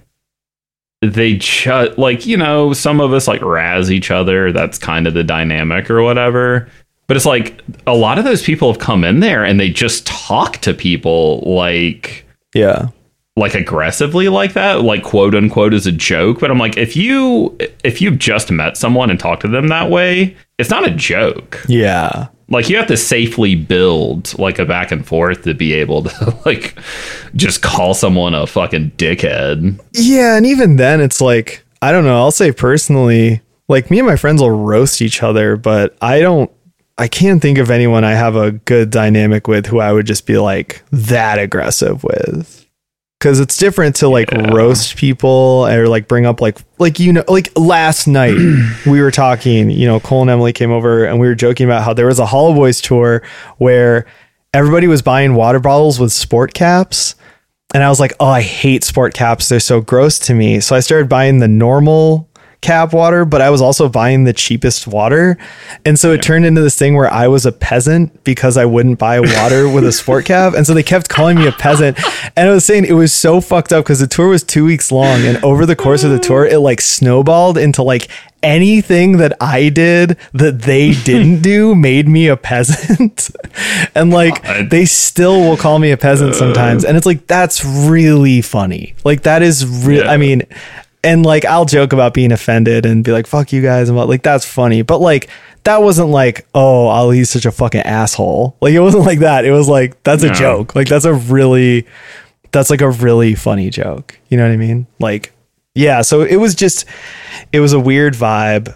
Um, that was, that was really weird. That was like super not good. But yeah it was also weird because his introduction in the channel we should have screen capped that and like posted it as a sticky but like his intro was fully like i actually hated this show but now i kind of like it yeah, it's like, why are you in here Fuck, then? bro Like this, the Discord, I assume, is for people who like the show enough that they want to talk to the people who are on the show and the people who really like the show. You know what I mean? Like, I like a lot of stuff, and I'm not in any Discords because I'm just like, eh.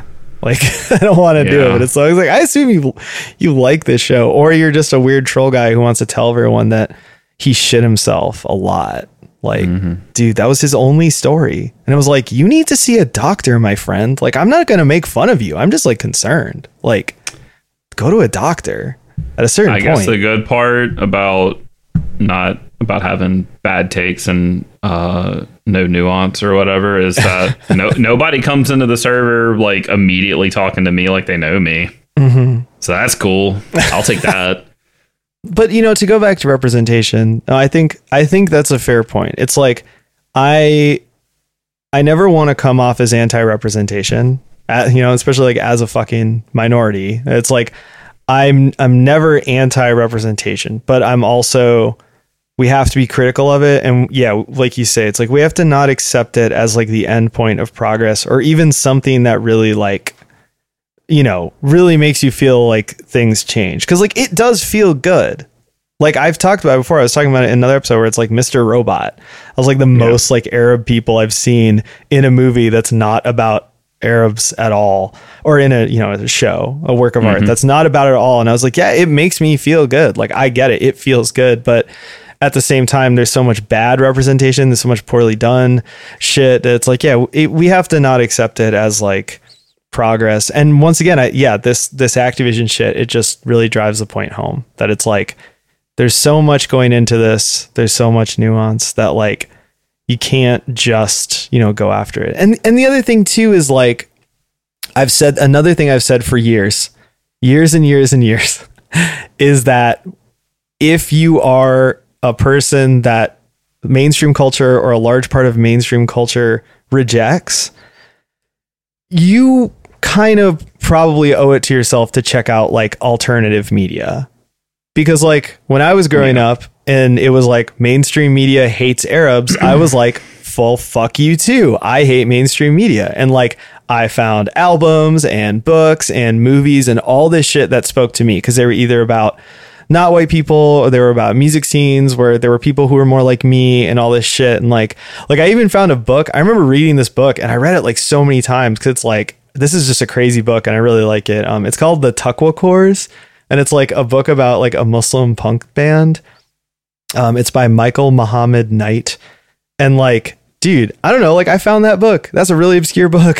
And like i read that book and i thought it was awesome just to see like a music a book about like a punk band who are like hardcore punks who lived in a shitty house and who are all muslim and like it was just like oh this is cool. Like you can find shit. And so that's why we are always telling people like check out indie games check out the indie scene. Or even like we were kind of talking privately about that episode i did about hellblade where it's just like um you know if you want great storytelling in a linear traditional way like you might want to read a book my friend. Like you might want to go look for a book that appeals to you and like maybe check out some more obscure shit and also like we have the internet. It's so easy to find stuff now. Like when we were kids maybe you didn't have the internet at home. Like maybe you did find music by going to fucking fye or whatever bullshit place but it's like dude we have the internet now. You can find this shit. And i think you owe it to yourself to put that energy into finding that stuff rather than into defending these companies or wrestling with your own conscience about whether or not you should defend these companies. Man, fuck these companies. Fuck them. Tell them to fuck off. Do something else. Read a book. Play a different video game, you know?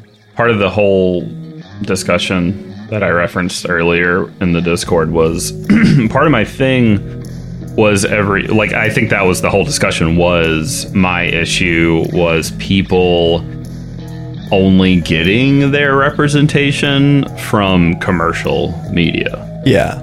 That's like that was just the most important thing in the world to them and my whole my whole thought was why wouldn't you want to give money directly to a creator Yeah. who is of a ethnicity of a orientation whatever that is making content about that stuff or about a topic that's important to you like why would you not want to just completely cut out the middleman and all the rich white people and just Yeah. give a person who worked very hard and shared something that is the result of their lived experience that you also share like 20 bucks directly Yeah. because even some of the people who are fortunate enough to get to do that on a larger scale through like bigger you know companies like they're they're, they're going to see 2% of your money if even that Yeah. probably less so Yeah. you know when you have a tool as powerful as the internet or even just a community of people who can point you in a direction Yeah. why wouldn't you want to go somewhere else like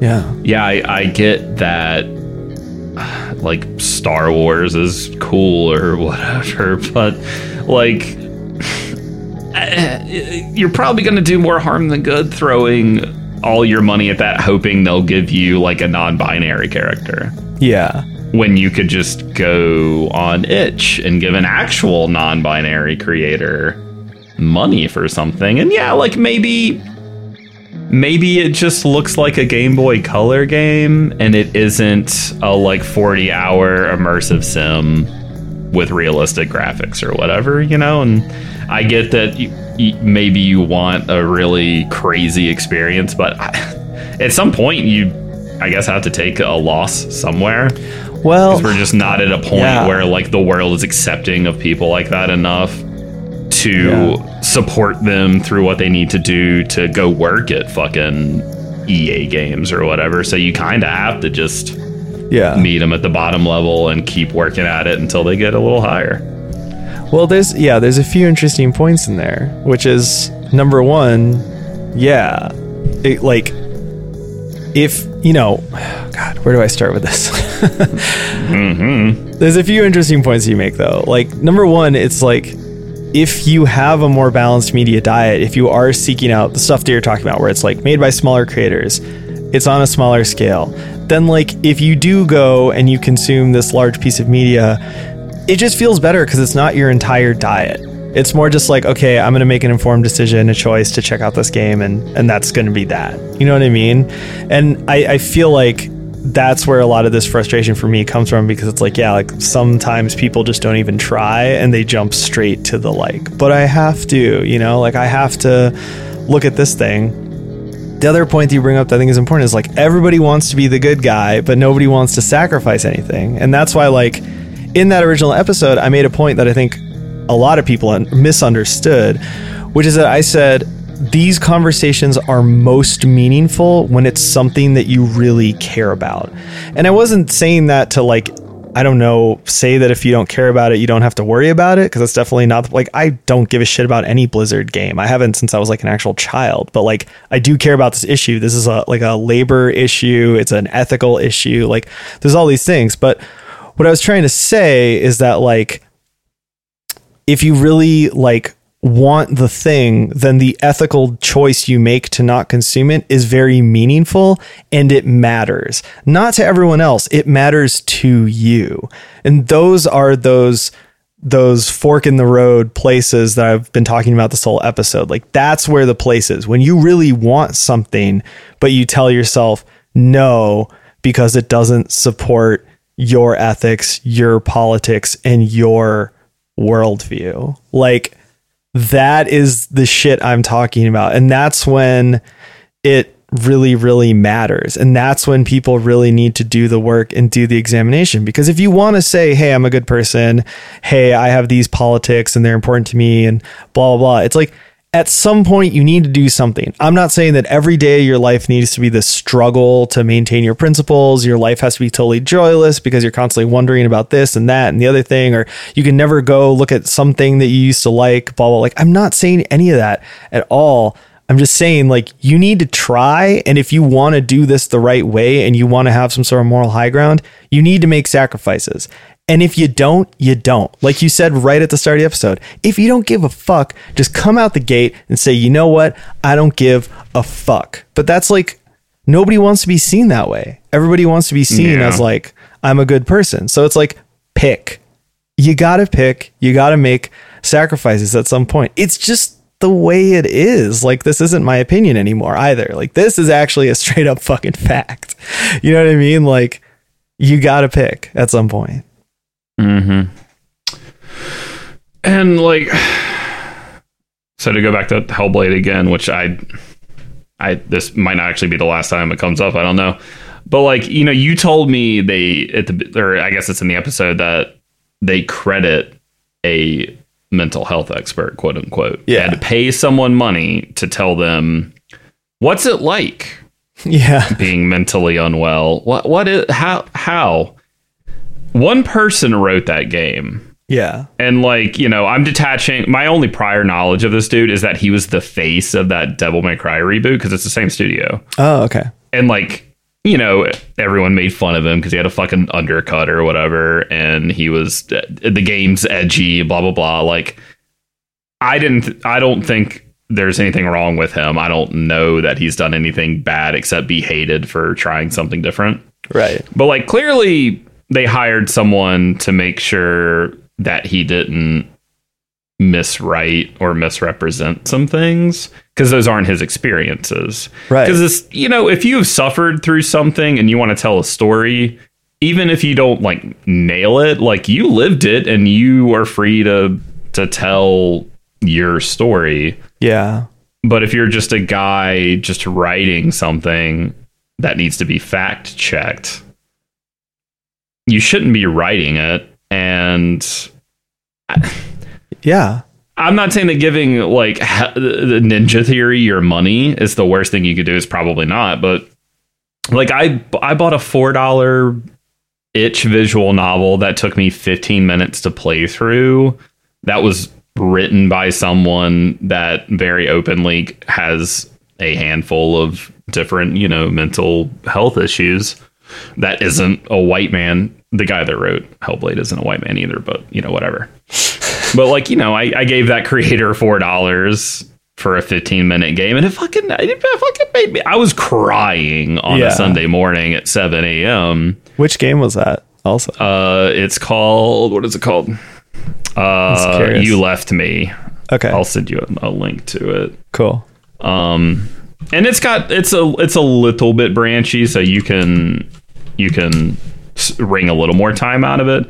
But you know, like say whoever wrote Hellblade was like a schizophrenic, and you bought Hellblade, that person would get twenty cents off your purchase when you do the math somehow, Yeah. some way. They don't get the money directly, but based on whatever their paycheck would have been, you know.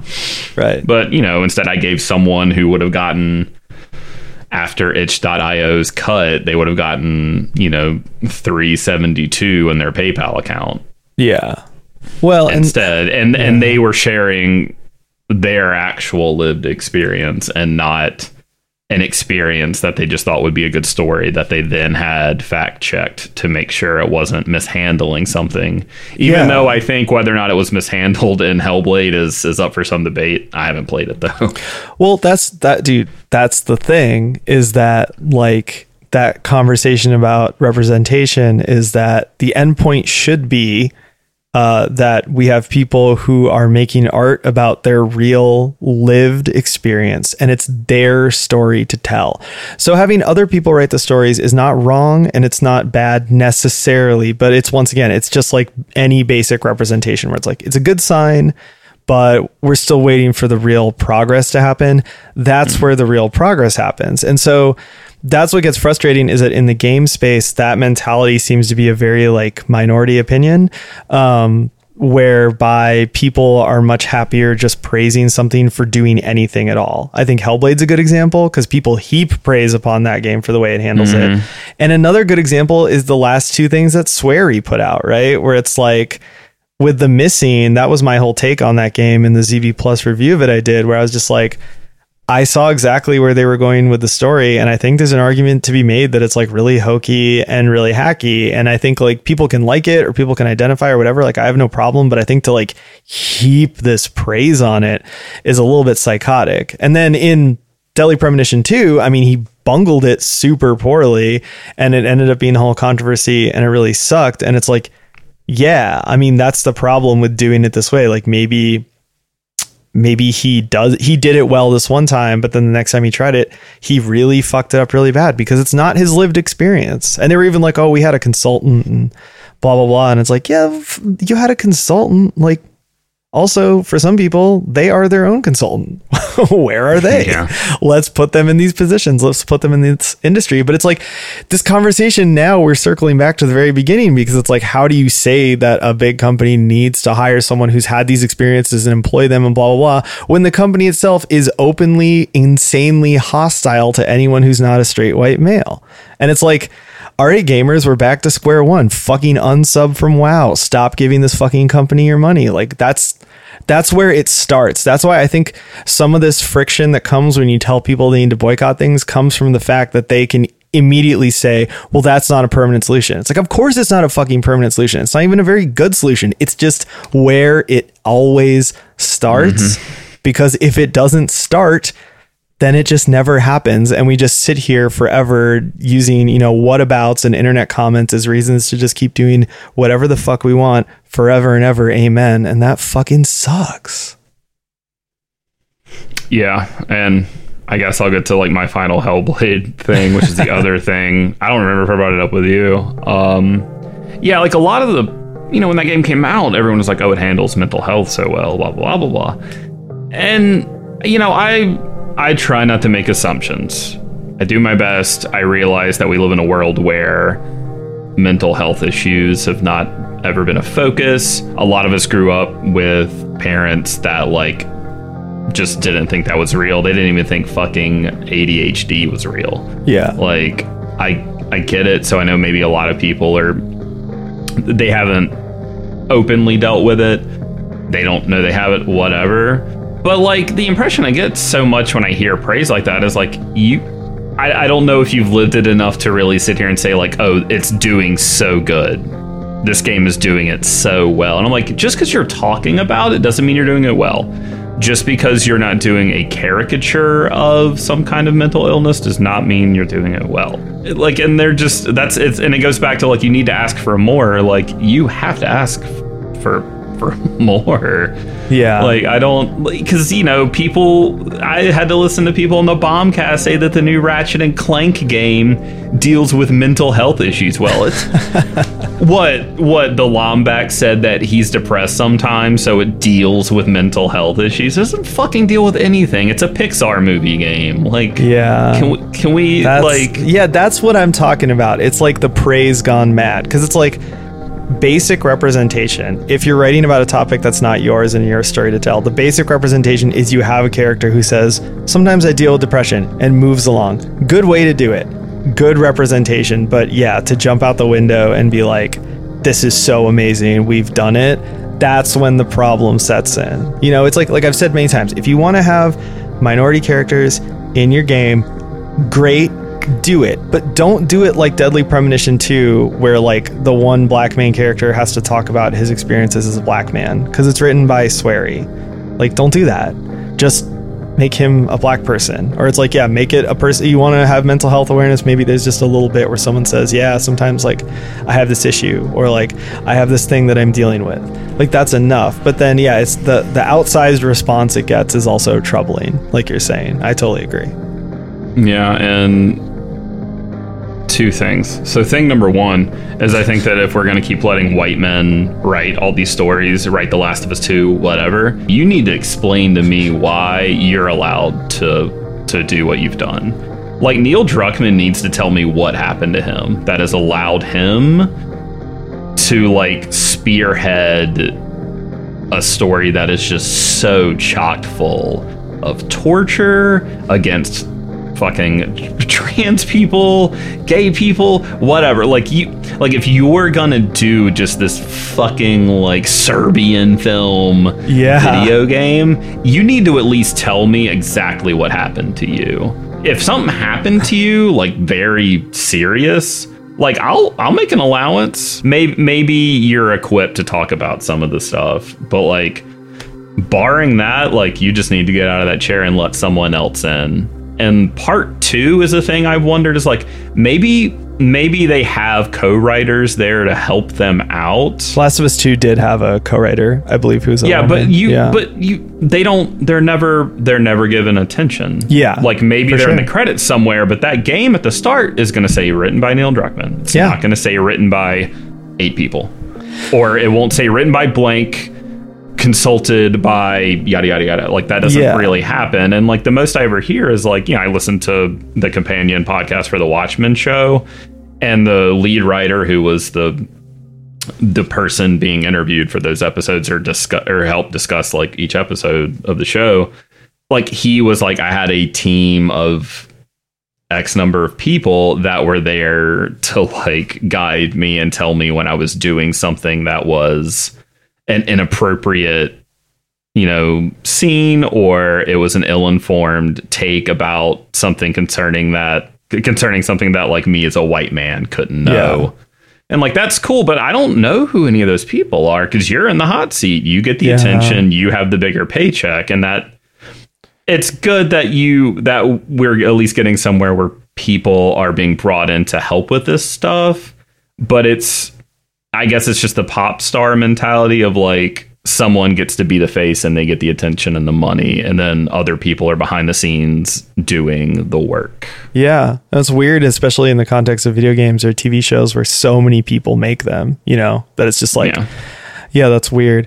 Well, and it's even interesting too that it's like, I mean, I think once again, big circular conversation that always goes back to like we need to just ask for more and we need to do better because it's like Neil Druckmann even did break down a bit of what inspired The Last of Us 2 and he said that it was inspired by the like Israeli Palestinian conflict which is such a fucking weird thing to say to me because like I said in one of the two episodes we did about it that it's like the way that it treats the the cultists quote unquote is like so horrible and the way that it just dismisses them as like horrible savages is like really fucked up and the way that it uses images that's straight out of like you know the Bosnian genocide and like real life ethnic cleanses and stuff it's like well, if you're going to start invoking this shit, then I'm really looking at you sideways, dude. Cause like the way you did this is fucked up and the way you did this is not respectful or insightful at all. Like it's horrible. And if you're going to just cop to like, that was your intention, like, no, we are not cool. Like, we are not cool with each other. And so it's like, it rots from the head down. It's like, we just need to ask for more, you know? it's big like white man guilt type stuff where they're like we need to tell these stories these stories have to get told we Yeah. can't have progress if i don't write this story like man but even that's just such a big fucking that is a huge topic to then be like well i was inspired by this real life genocide to write a torture porn game like Yeah. It's just, Eh, like, it's meh. weird. Yeah. And that's, that is that is Yeah. some white savior hubris right there that I don't. Uh, that is questionable, at least to me. And maybe Neil Druckmann is a real sweetheart of a guy in real life, which is another thing where it's like in real life things can be different. There's nuance to things, and on the Yeah. internet sometimes they tend to get distilled into very like absolute things. So you know, I like I'm not saying we need to drag the man through the streets or anything, but yeah. I just like it's, yeah. a lot of what I get put in front of me from him and people like him is like that is like this. It just Yeah. seems like a little a little, you know, questionable. off base. Well, and that's like the thing too. I get frustrated with the video game space and video games criticism because, like in film, for example, which is not a perfect industry, but I compare it to games a lot because it's just an industry that has a much more active and engaged critical component, whether that's critics or viewers or whatever. It's like if somebody has a bad take in a movie and does some fucked up shit in the movie, there's way more people that are just immediately like, okay, let's talk about it.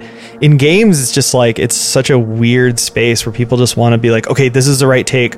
We got it. Let's pound it into the ground. Anybody who disagrees gets fucked with. And yeah, I mean, The Last of Us 2 was a mess because it was going in every direction. There's people who are like, if you don't like it, fuck you. You're, uh, you know, you're a bigot. It's the best game ever. And then there's people who are like, well, we hate it because we are bigots. it's just like, this is an, a fucking mess, and it obscures the fact that in reality, if you take the work for the work, it's it's lacking in a lot of ways. Um, and so it's just like, yeah, I don't know. The critical component needs to evolve. The people need to evolve, and that's why we have these discussions. Why we talk about these topics. It's like turn on your fucking brains you know, start thinking about this shit and just start doing shit. Cause it's like, we're just past the point where it's like this adolescent, you know, hand wringing. I don't know what to do. I just want to be alone in my bedroom. It's like, you're not anymore. You're an adult. You got to make these decisions. They have impacts. You just got to do it and do it better, please, for the love of God.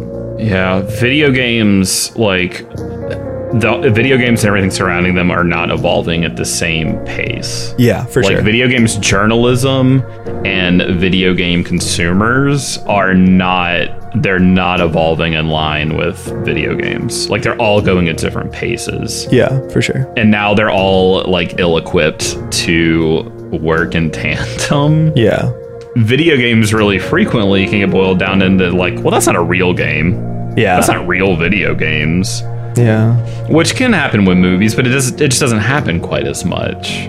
No. Like No. and so you've you've got a thing where people just pigeonhole video games really quickly, but video games are just evolving so fucking fast into being like, but they're all the mediums put together, but people are still like graphics, seven and a half out of ten, story, six out of ten. Like that you gotta throw that out Yeah. like consumers have to start thinking about anything and also kind of respecting the medium. Even gamers don't fucking respect video games, which is psychotic. They're, they're the, they're the ones who respect it the least.